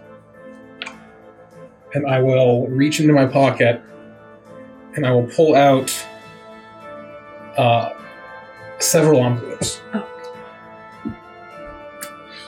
I was worried to oh fuck, what am I gonna do?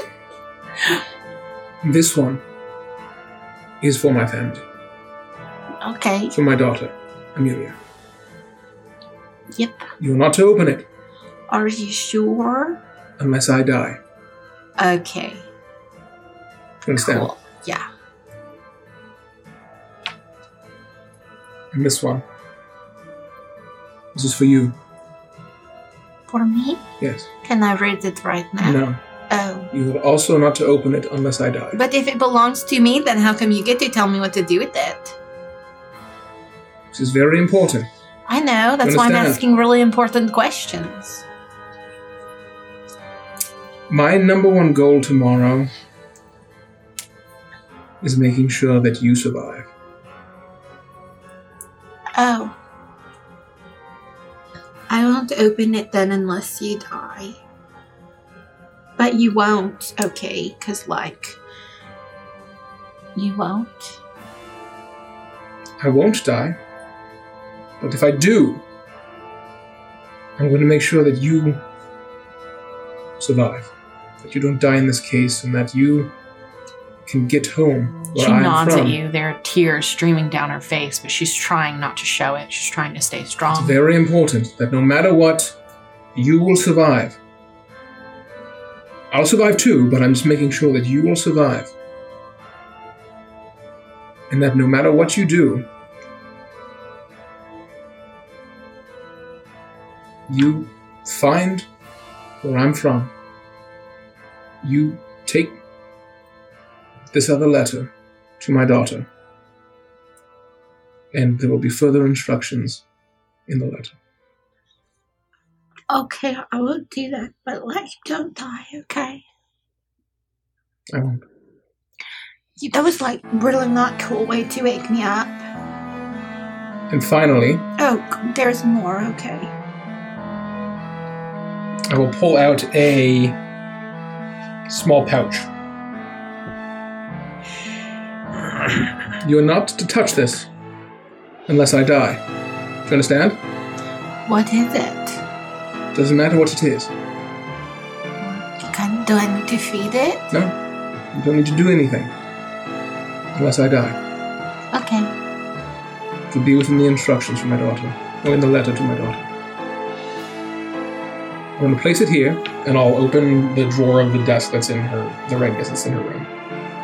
He said, "Be safe here. Sure, okay. You are not uh, under any circumstances to open it. Do you understand? Yep, totally got it. Mm-hmm. Unless I die, and you will know when I die. This I case will not stay exactly like this. I have a feeling. I'm the parent. I know. I've seen what it would look like. I know what it would feel like. So just trust me, and I'll trust you. Okay? We can trust each other. And no matter what, I need you to get home so that my daughter Emmy has a friend. Yeah, and that that can totally only happen if you let me sleep though. I will. One more thing, and I'll pull out a little package, in my last Only package if of you toffee. die, right? No, you can have this now. Are you kidding? Is it candy? It is. You are a liar. You wouldn't let me have candy at the middle of the night. It's a special circumstance. Oh no, you are going to die tomorrow, aren't you?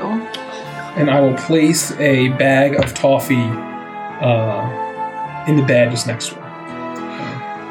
Eat that whenever you care to. Now or later. We trust each other, right? And we would tell each other everything and no secrets. Yes. I'm going to eat that whole bag of candy the moment you leave. Every single late. little bit of it, I'm going to eat it right now. All right. Well, enjoy. Okay. I love it. and I'll kiss her on the forehead. I love you too. I and so, up. like, don't die. And I promise that I will help you, and you just have to trust me too, okay? All right. Okay. Are you like my dad now?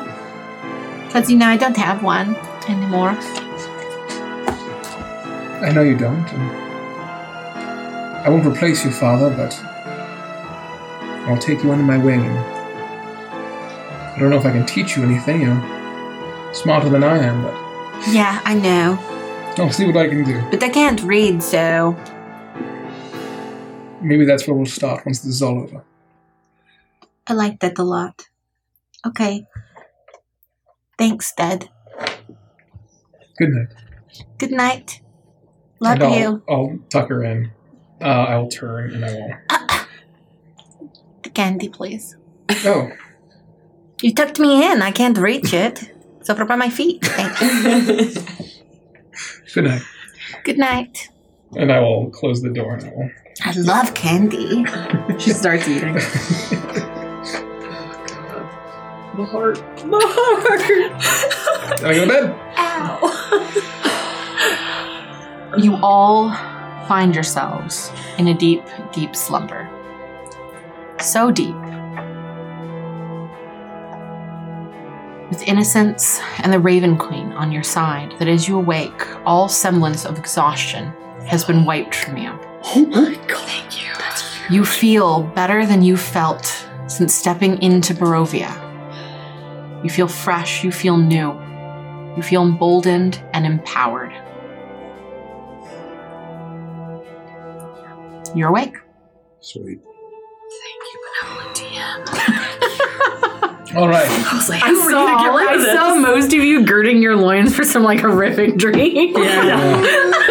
Not again. Do we still have? So we have the Raven you have Queen's Hero's blessing? Feast, which or the Raven's Queen blessing extends your Hero's Feast, and um, Arabelle, the uh, Hope of the Innocent, helped to wipe away your exhaustion. Oh, thank you, Arabelle. Thank you, Long Raven Queen. You wake up feeling refreshed and renewed, better than you have in a long, long time. Today is the day, and it is already almost noon as you arise.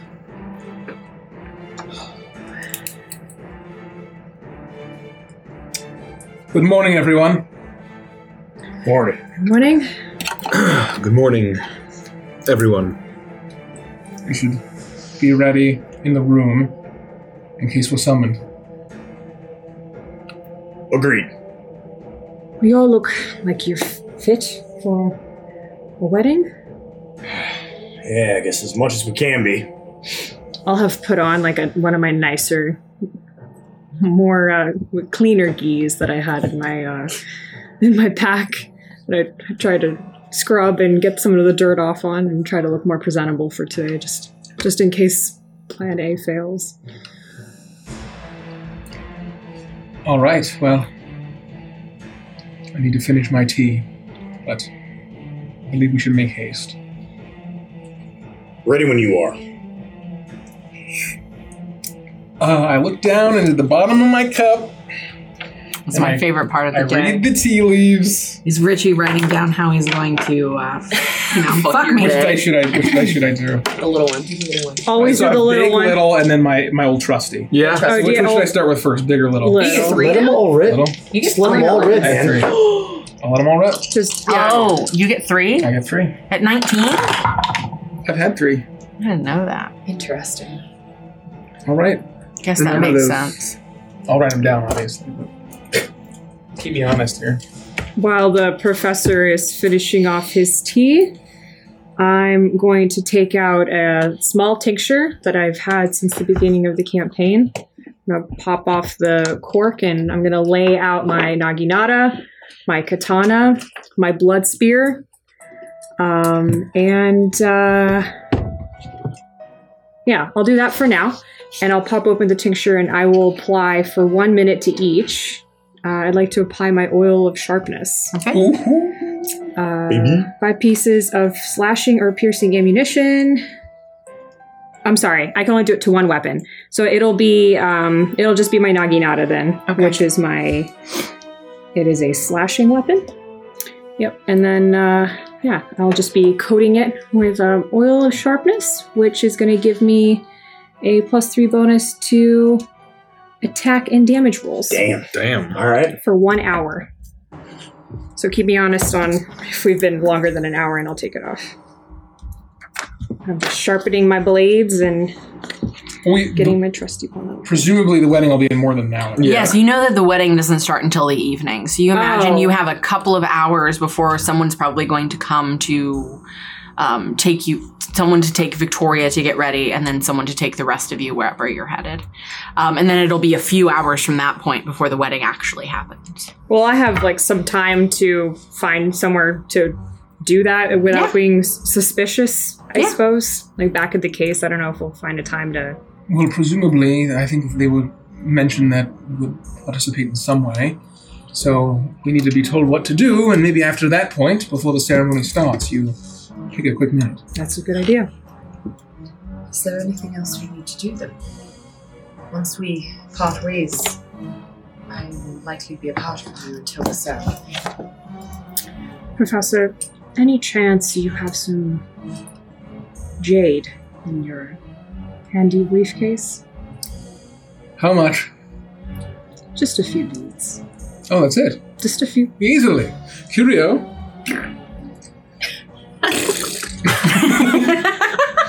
You can't do those noises around Kelsey. and in my hand, there's a nice handful, probably like 10 or 12 jade beads. Um, okay. I will take them from you and I'll find some string in my bag and I'll thread them through and tie them. And I'll approach uh, Victoria and I will ask for your, your wrist.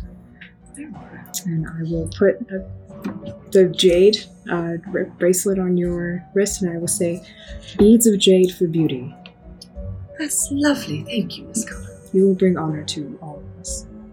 I trust you, and I know that you will do good. So grateful for your words. I'll give her a big spell hug. agents. Speaking, you know, just keep that in mind. what a There's waste. reagents for spells. you know. What a waste. can't, pro- I can't No, promise it's they'll, just they'll, pretty they'll last forever. for Oh, looks beauty. very- It looks, as- yeah, it looks very nice. It's with this that you hear the door thud open as Escher saunters in. He looks immediately to Kana, where a blush rises to your cheeks for a second before you regain your composure and smiles. His eyes trail over to, to Shepard as he looks you up and down. Well, I hope you all slept well. Surprisingly so. Well enough. That is great to hear. Now, as you know, I will not be able to join you at the wedding, and I did hear that there will be they will be sending up separate parties to retrieve Victoria and the rest of you. So this is when we will say our goodbyes. Goodbye. We'll meet you at the gates. Yes. And now, as one does, I dabble in a bit of alchemy. So, Sarnax, catch. And he reaches into his pocket and he throws you Oh, fuck. a, uh, a vial. I reach You out. are able to catch it. He I grab then it. throws a vial to each of you. Oh, oh. What is this? They're health potions.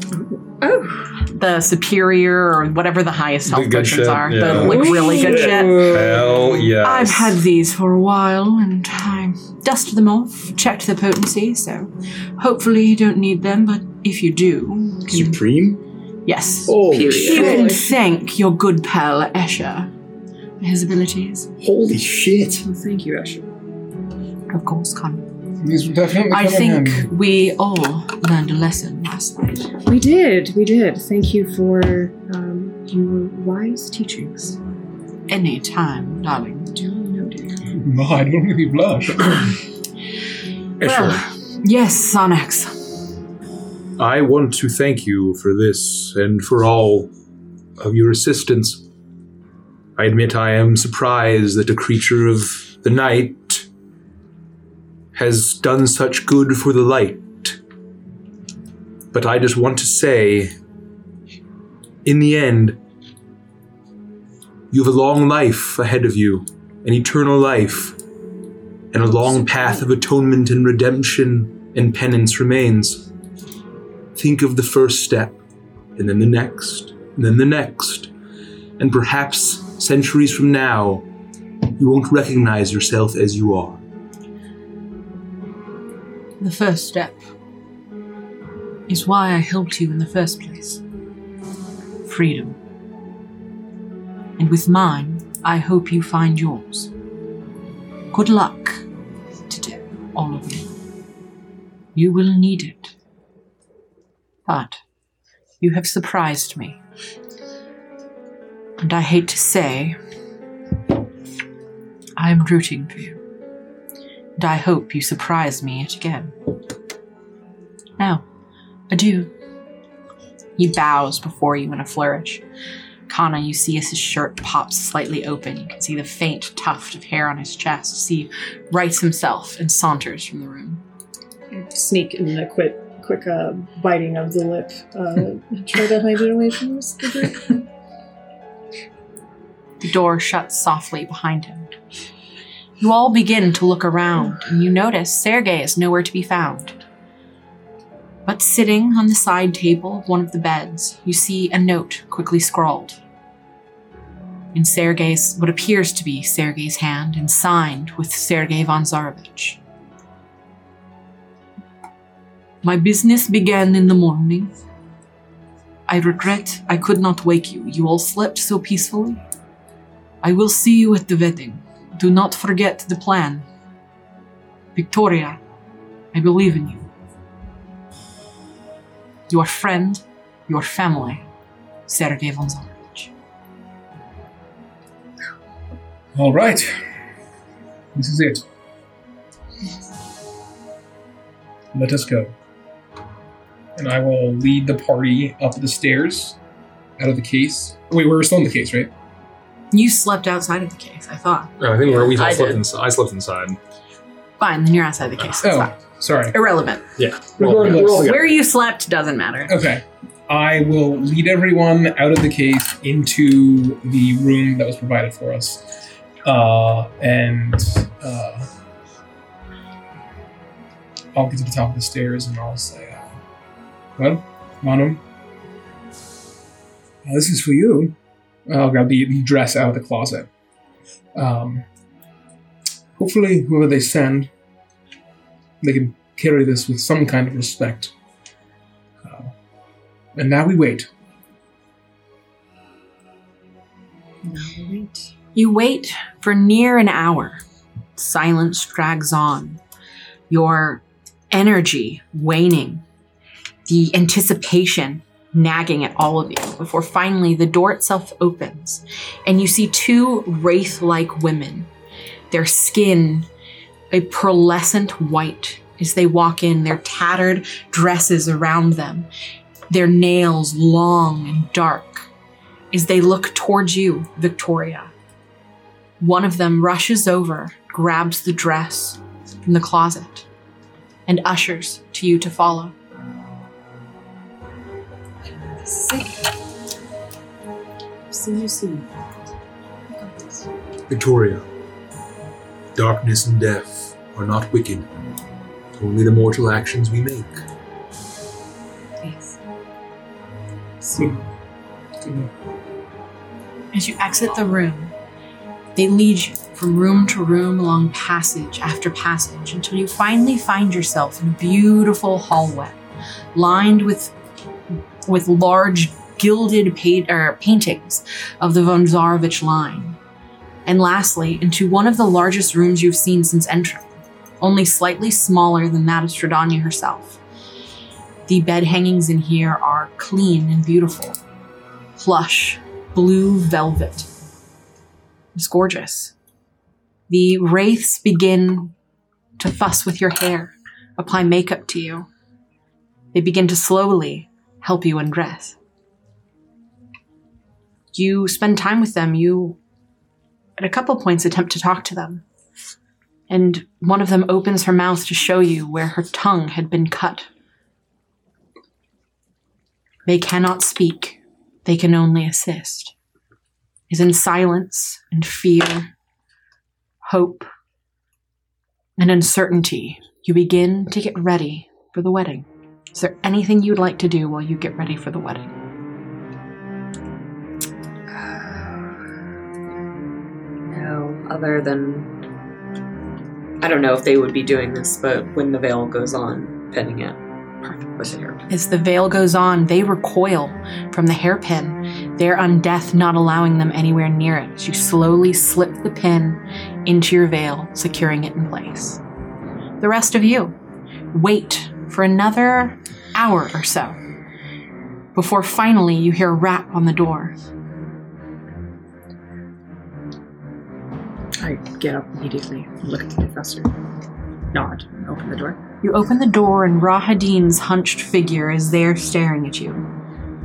Your service has been requested. You shall usher the guests into the wedding. Yes? Yes, yes. You are dirty. Do you have anything else I can wear? Prestigio. I'm um, He nods. He nods at you in thanks. That was my dirt. Well, Thanks up too. let us away then. He leads you through the castle, through passageways and secret, secret rooms, until you find yourselves in the grand entrance hall. And it is beautiful. The doors flung wide open, draped in red velvet drapery, large black garlands placed all over. Beautiful, pristine red and purple roses dot everything. Ornate golden vases line the entranceway, filled to the brim with flowers. The scent of lavender, the scent of roses, the scent of love. It is loud as you walk in. The cathedral at the other end of this level of the castle is already teeming with life. As Rahadin ushers you towards the doors that lead to the cathedral, he places Kana and Clayton on one side, Sarnax and Shepard on the other. He hands you small parchments to pass out to each guest as they come through. He explains to you to greet them and to show them where to sit. You choose. Make sure that no side is more heavy than the other. As you glance around the cathedral, you see that it is so vastly different from what it had been before. What it had been the night before. It is now full of color, ready for a true wedding. And if you didn't know any better, this would be the grandest wedding fit for a queen.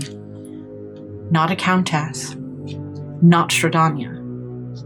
It is beautiful and your heart lightens just a bit as you see the Barovian commodores milling about, some of them looking truly joyous to actually be at an occasion, sitting down with their family members. There are, uh, there are undead servants milling about offering hors d'oeuvres, but they look to be piping hot, fresh. No rot to be found. The Barovians hesitantly take them and eat them, and it's delicious. And joy, for the first time in a long time, has come to Barovia. You both take your positions, or all four of you take your positions to the side of the to the side of the cathedral as you begin to hand out pamphlets. Oh, right this way. Welcome to the wedding uh, Isabella von Karstein. Mr. and Miss, Mrs. and Mrs. Isabella. Anyway, please come in. Strahdanya von von Zarovich. Oh, I said von Karstein. I'm sorry, just a moment of madness. And Isabella. Uh, Isabella. God damn it. Damn. I'm not there. Someone's been you're screaming. stroke. It's That's not. entirely the wrong name, I was You're feeling all right. That's not even that. I'll, I'll, I'll hand one out and say, There's no bride side or bride side. We're all family here. Sit where you'd like. Huh? What? uh, yeah, take this. Go sit down. Yeah, you know, kid, that way. Sit down. Here. Oh god. This is nice. Perhaps Strahdanya intends well. Kana, don't forget her name. I'm sorry. It was it's just part of the dream, you know. I was very well rested last. Anyway, I apologies. This way, down this way. Please, please. come. Shepherd, are you are you well? You look as if you've been up late drinking your whiskey. No, no. I, I mean, I had like a, I had a drink before I went to sleep, but no. I also saw a drink before, but the drink before you went to sleep. All right, I had a couple drinks. It's not a big deal. I'm just saying, Shepard. I want. It's not unusual for me. I, Could you hold out your hand for me very quickly? Okay, you're fine. Sarnax. Hey, come on. I'm trying to make light of the situation. In all honesty, I am We need to focus. All I am- right. I am very nervous. Yeah, I can tell. Yeah, Go sit down over there. We don't believe As you in reach marriage. out another pamphlet, the person grabs the pamphlet from you, but also grabs your hand. It is good to see you Oh, again. And as you look up, you stare into the eyes of Davian Martikov, oh my, my goodness. I'm, I'm sorry. I, I didn't even recognize. freshly cleaned, his staff in one hand. It is good to see all of you. I regret to be here, unfortunately, but an invitation was sent to the family, and one of us had to accept. And it was a chance to see your beautiful, shining faces. So I have taken it. Whatever, whatever happens, just let no. We're not going to let anything bad happen to you. All right. I have no doubt in my mind that with you present, that all are safe. Is the fa- am I, I'm with. We're, we're Yeah, together? you, you Okay. can Oh, we all hear. Oh, okay, cool, cool. You're just one Yeah. on either side for the Yes. sake of visuals. Is the family well? How is Svasha? Is she doing well? She is a scamp, but she is doing well. She misses you, all of you. Still alive? Yes, very much alive. All right. She does not take a single day for granted. Relieved to see a friendly face. I know what you can do, so if this goes poorly, He smiles at you and he tilts his staff a little bit towards you. I may be old, but I am not stupid, and I always come prepared. all right, well, be safe. And hopefully they're serving some of your wine at the ceremony. We delivered a new batch of Champagne de la Stomp. Thanks to the efforts of all of you. It is the first we have made in many, many a year. I hope you will take a chance to have a glass for us. Looking forward to it.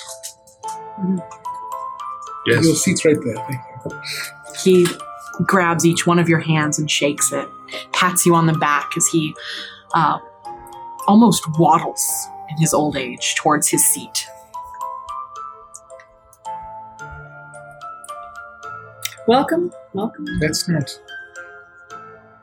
good. Yeah. She would invite one member of the family. Seems like a. I mean, obviously, there's a, there's a threat involved. I don't like this. He can handle himself. We saw what ca- power he's capable of. I'm glad he's here, frankly. I am, but it.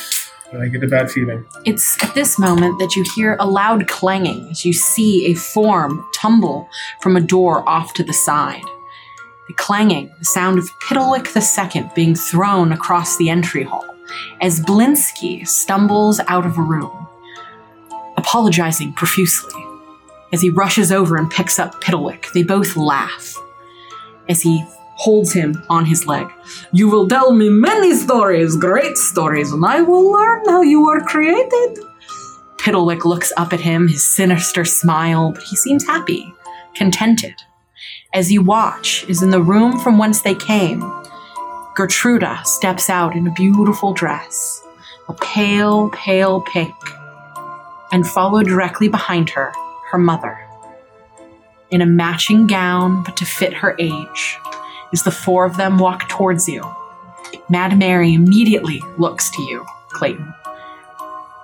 Thank you for for checking on my daughter. We spoke last night in the, the very wee wee hours of the morning when I arrived, and she told me that you brought her doll back to her. Yes, yes. When you have a chance, when things settle down after the wedding, I would hope that you would come to Barovia, and I would love, I would love to offer you a fine dinner in my home. yes, we haven't been- thanks. We've not been back to Barovia village since we left the first time. I apologize it took us so long to find your daughter, but almost as if it was divine providence for you to meet her the very next day. Uh, hopefully, you can get some time with her. Maybe take her home for a little bit.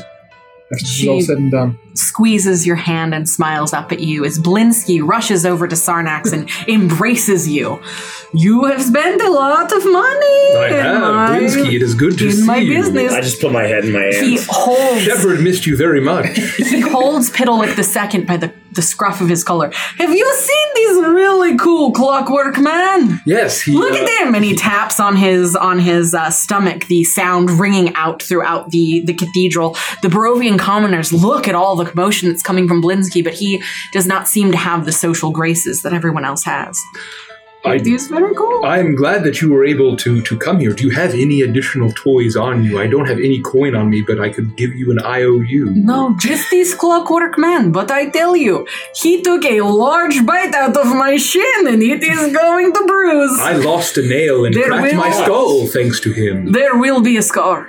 Yes, no, I don't There doubt will. that. That is a whole. Well, I mean, be, be careful. He very dearly murdered our friend Connor here. Yeah, he almost pushed me off a bridge. Ah, clever little creature. Yes, such a- such a I cannot wait to find the ways that he works. A scamp, really, yes. Yes. Truly. Good luck. He's mine now. I'm truly excited now for a wedding. Yes, enjoy. Here- here is your. Here, I will. pro- I will guide May you May I have a seat, second for Blinsky. Piddlewick, please? Of course. Oh, thank you. I will guide you. So Shepard, keep away. This is mine. You watch as they all make their way in.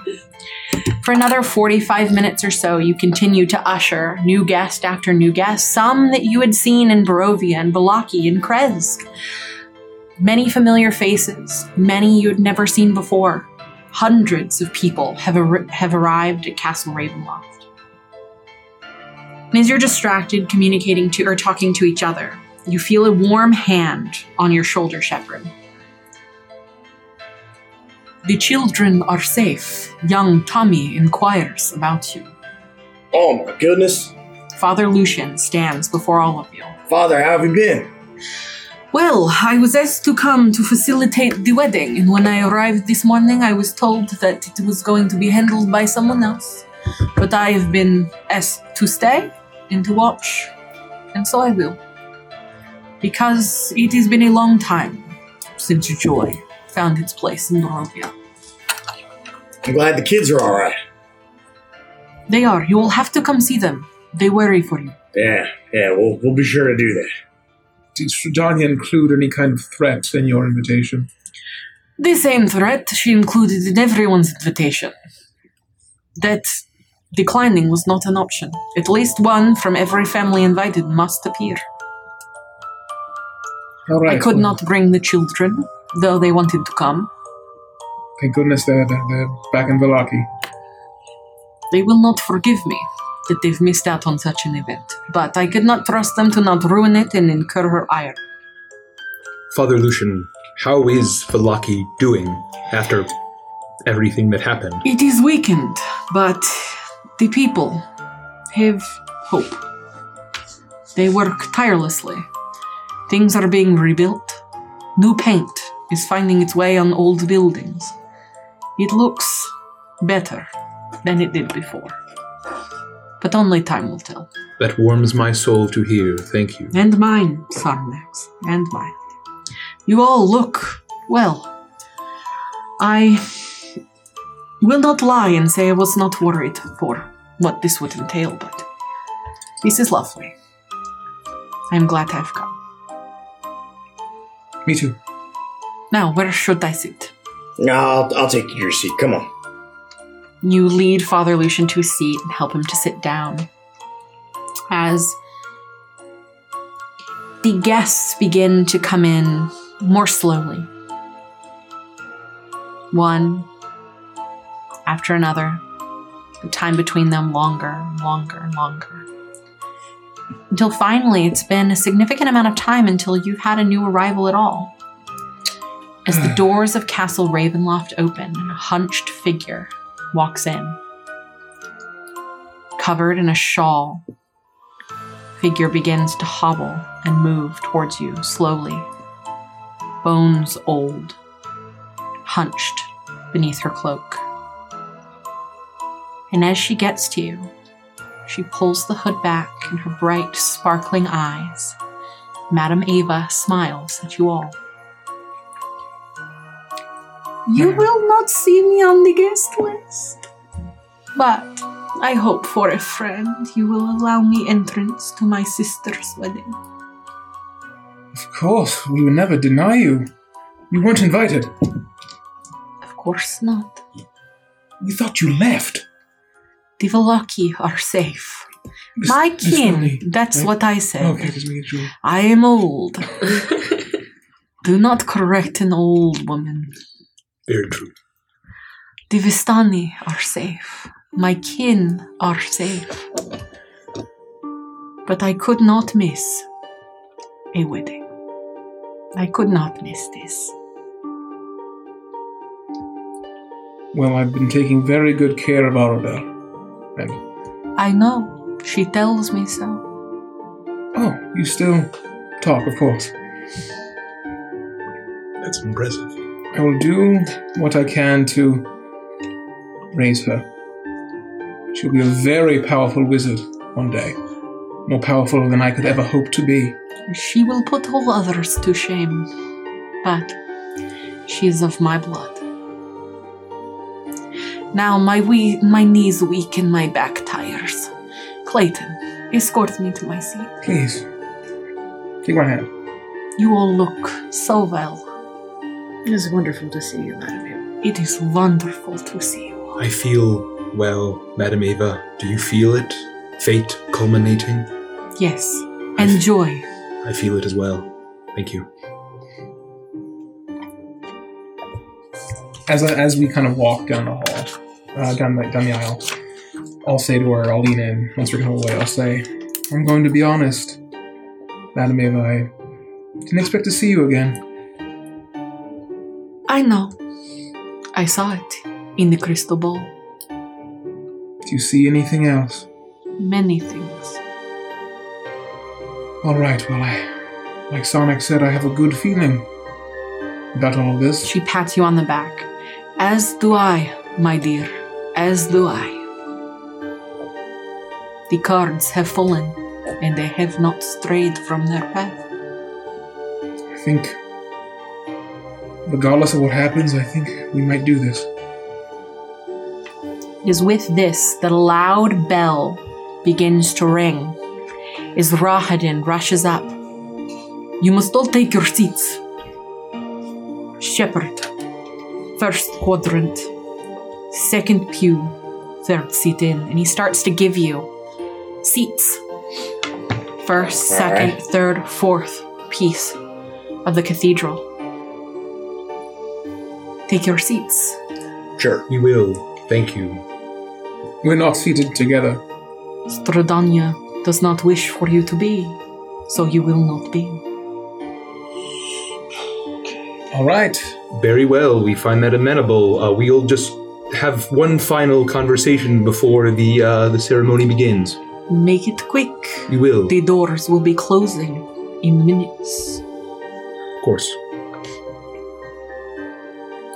Back to Kama, me. you best start applying your oil now. Is it? Is this a? Fine, You can, find a corridor? yes, you're fine. I'll just like take out, just dump it into some like a cloth and We just can start. all huddle This, together. Yeah. while this makes it even more critical that we do not focus on lighting up Strahdanya when Victoria makes her strike.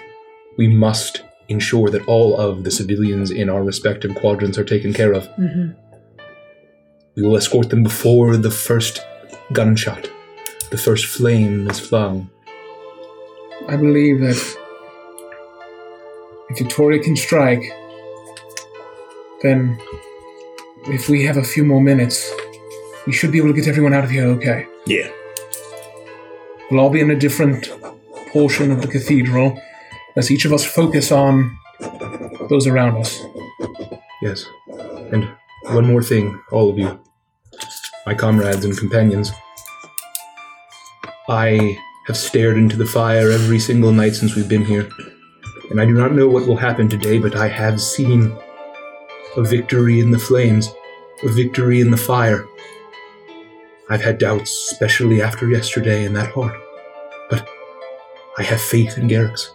I know you have faith in Garyx. I hope both of you, as faithless as you are, I hope you will have faith in Garyx, and if not Garyx, Have faith in me.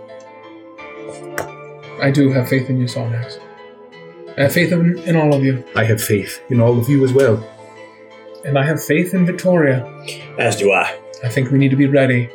I do too as well. Plan B's be damned. This is going to work. I have faith and loyalty in each of you. Even though I'm not a devout follower of Garyx, I believe in all of us. I trust you all with my life. And I hope you trust me as well. Yes, of course. Of course. I hope this isn't the last time we see each other we all make it out alive. But if it is, then it has been an honor, truly. It has been an honor, and I'll be heading towards my seat. Shepherd. Yeah. remember when why Garyx chose you? Be the shepherd. All right, Sarnax. Good luck. You too. Good luck, you all all of you. find your seats as the doors close with a loud reverberating thud. Everyone begins, the, the noise of the hum in the room begins to get louder as everyone's looking around. You too begin to look around, seated uh, next to people you've never met before, but they introduce themselves, you introduce yourselves, you make pleasantries as you wait, as you wait, as you wait. You look behind yourselves and you see that this cathedral is two stories high. And at the very back of the room, one on the left and one on the right, are two wooden spiral staircases leading up to the second floor. And for a second, you see a glimpse of white. And you know that on one side is Victoria. As everyone is finding their seats and getting ready for the wedding to start, Victoria, you find yourself looking down over the cathedral, staring at the room before you. It's beautiful. It's absolutely beautiful. And so are you. Your hair has been done to the utmost most perfection. Your makeup is pristine in every way, and the dress fits you perfectly, as if it was made for you. The two wraiths that move about you, getting you ready, silent, but they do anything that you wish. Is there anything that you'd like to do before the wedding begins?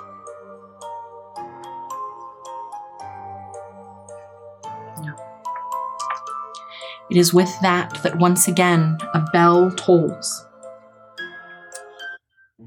As music begins to play, the wraiths usher you towards the stairs, and you know what you need to do. As you pull the veil over your face, you begin to descend the steps. Everyone in the room rises to their feet as they all turn and look towards, towards the stairwell on the right. Victoria a vision in white. As she begins to descend the stairs, turn after turn, her dress trailing behind her, the beating catching the glimpses of the candlelight as it flickers over her, as if she's almost shimmering with beauty.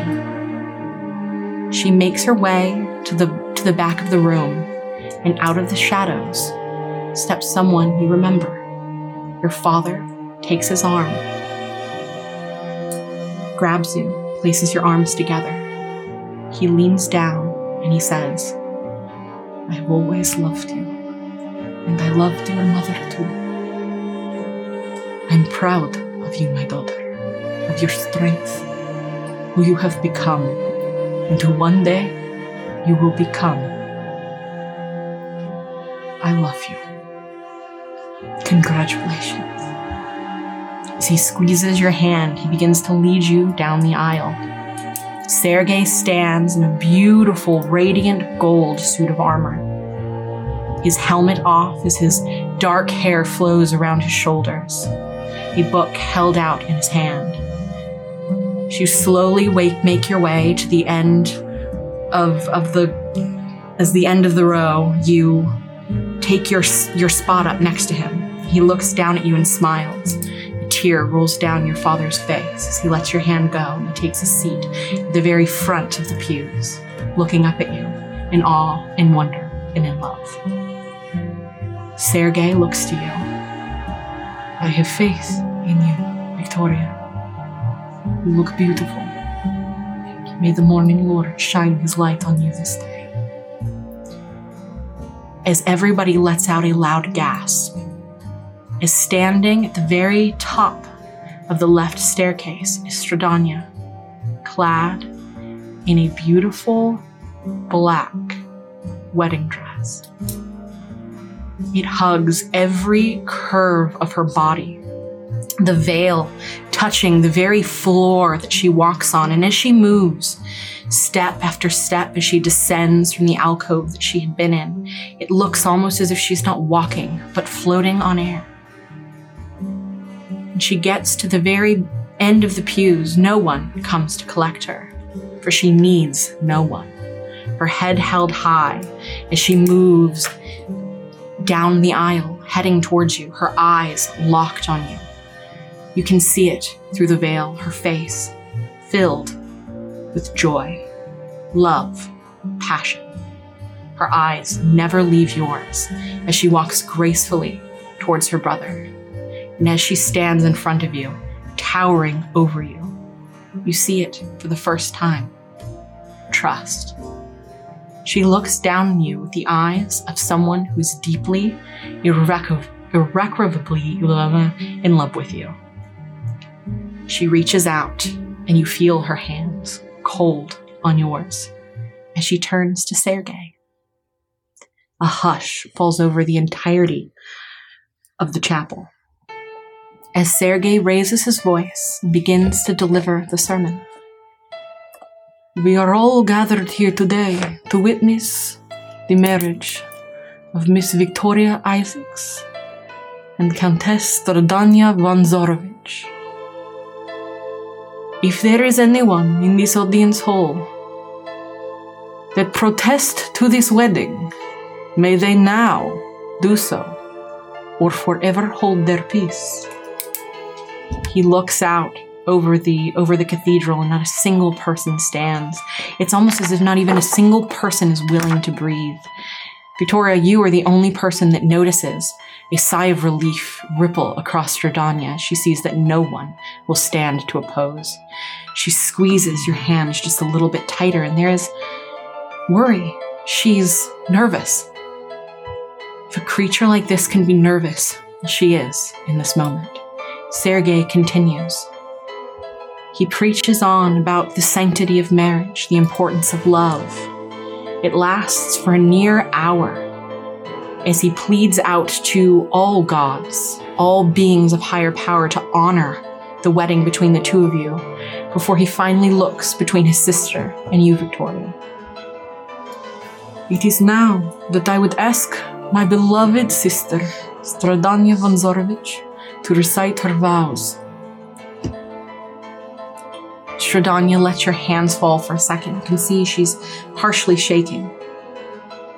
I'll give her a quick smile. She smiles back at you, and you can see her relax in front of you. I vow that for the rest of our lives, for eternity always, that I will watch you, that I will protect you, that I will love you, that no harm shall come to you as long as you are mine, and that with this ceremony, I pledge to be yours always. Sergei nods his head and he looks towards you. Victoria Isaacs, your vows. I, Victoria Isaacs, take you, Strahdanya, to be my eternal partner, to have and to hold in shadow and in light, from this day until the end of our days. My joys shall be your joys, your sorrows shall be my sorrows. And as of today, we shall bind ourselves together for better or for worse. I have come to accept that my path to you has been no accident, and it is in fact what I've been searching for my entire life. My suffering for Ilmater has led me to this dark land so that I may finally bring an end to our lonely anguish. It has guided me to you, Strahdanya, and I vow to bring you to peace at any cost. My soul is yours. She squeezes your hand in hers, and you see all semblance of reservation fall from her face as she smiles down at you, a true, genuine smile as she mouths the words, I love you. Sergei turns to you both. It is with the power vested in me that I. And Sergei begins to sing. The song is soft at first, and Strahdanya shakes her head, unsure as to what is happening.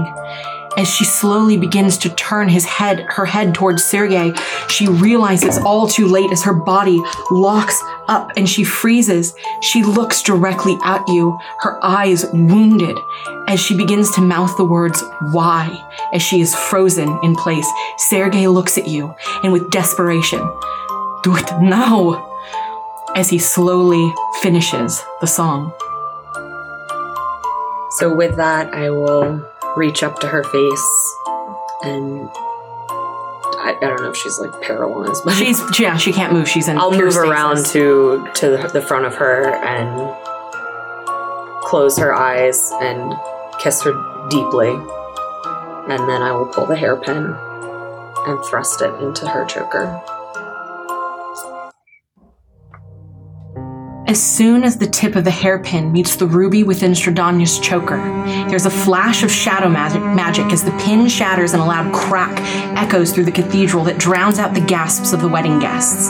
Strahdanya's paralyzed green eyes are filled with shock, rage, hatred, betrayal, and sadness as she is knocked back by the eruption of magic.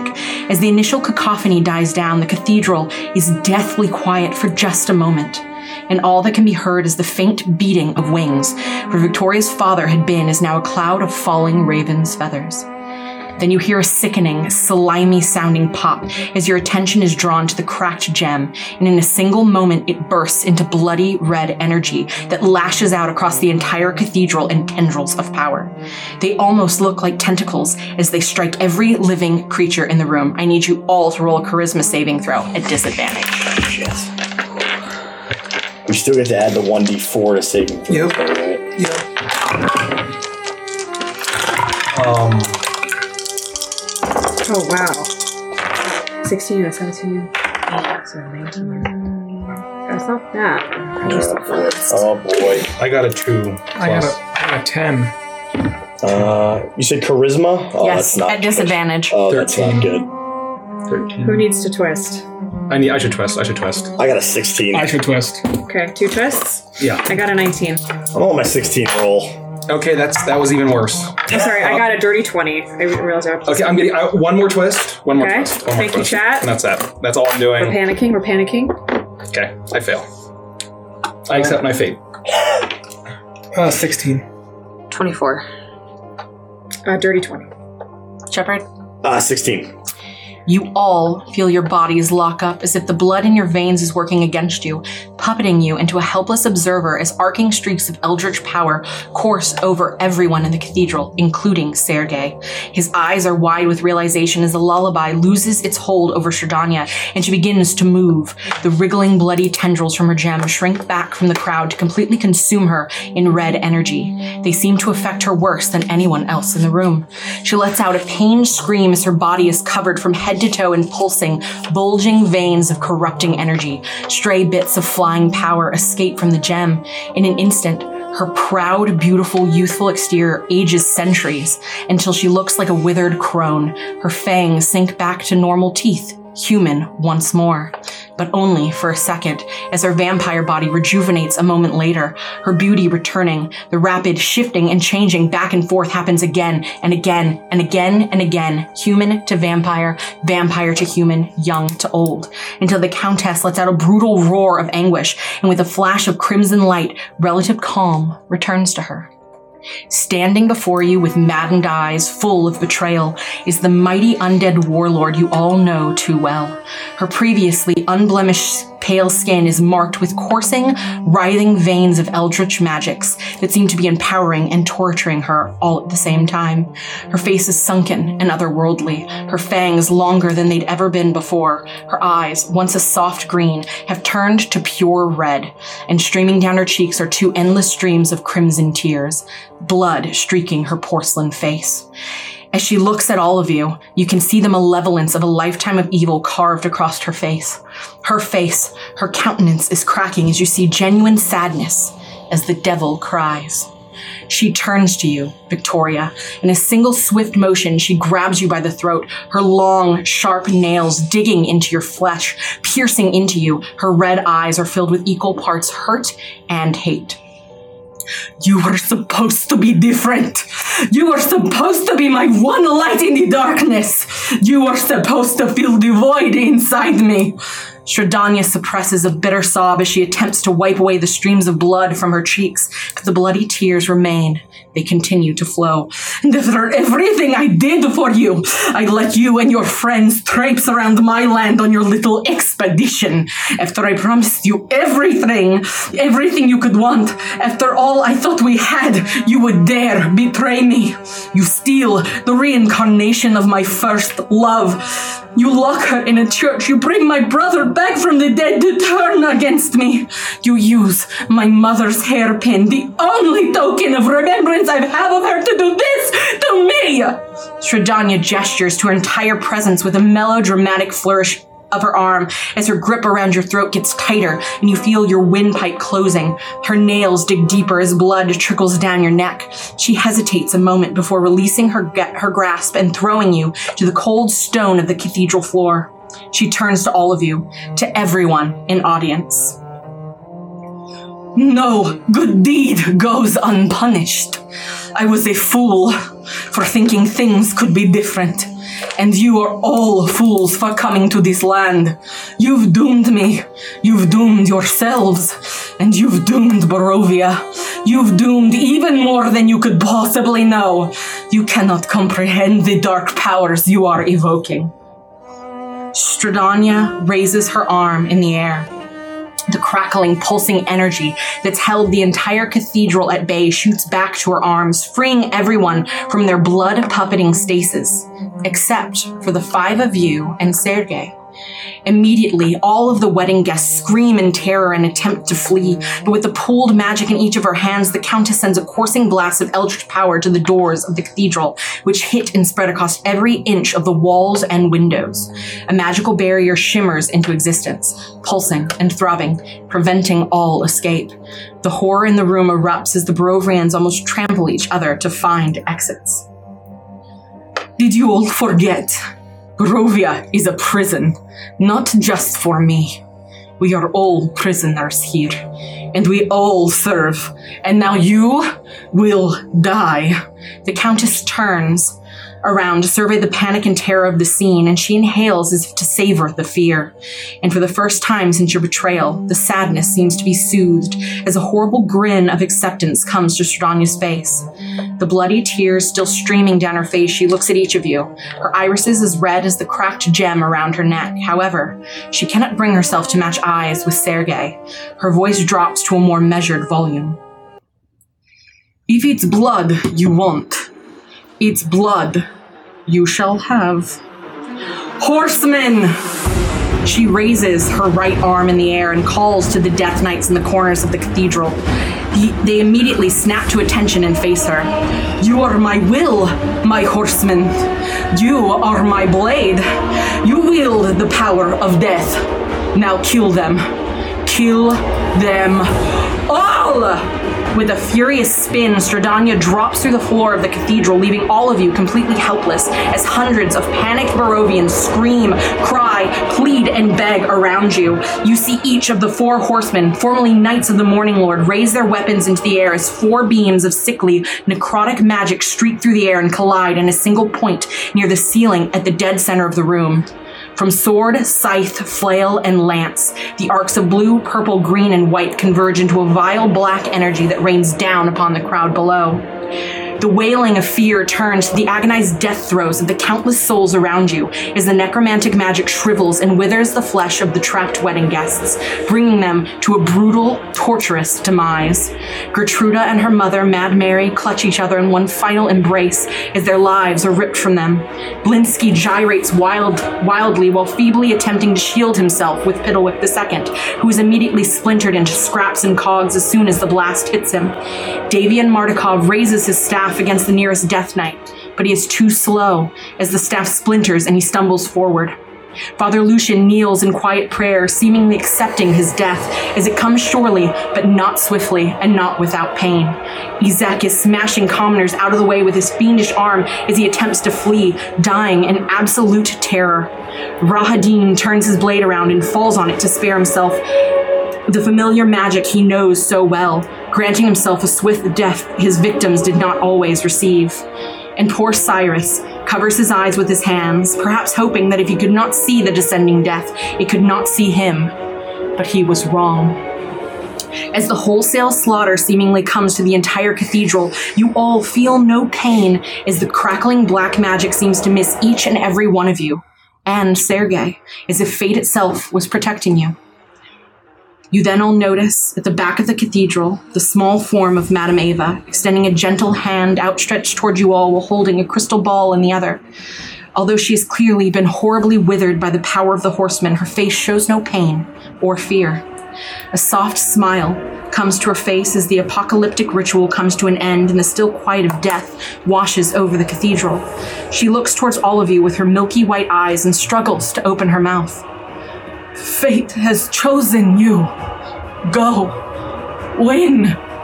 With a final sigh, Madame Ava's eyes close for the last time, and her crystal ball shatters as she collapses.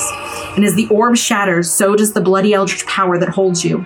You all regain control of your bodies, and while every single other person around you has perished, the six of you still live.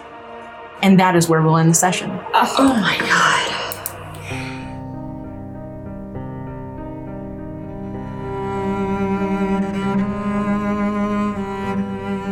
Victoria do that to me? After everything I did for her. How could it all come to this? It's all true. It really is different this time. It really is now that we must all face our destinies. Where do those destinies lie? Find out in chapter 20 of Curse of Strahdanya, Lament of the Damned. In the meantime, if you wish to watch Legends of Avantris tell similar stories of Dungeons and Dragons every week, you can follow us on Twitch. You can also enjoy our many campaigns on YouTube, shop at our merch store, support us on Patreon, and join our community on Discord. All links are in the show notes. We welcome you to our Avantris family.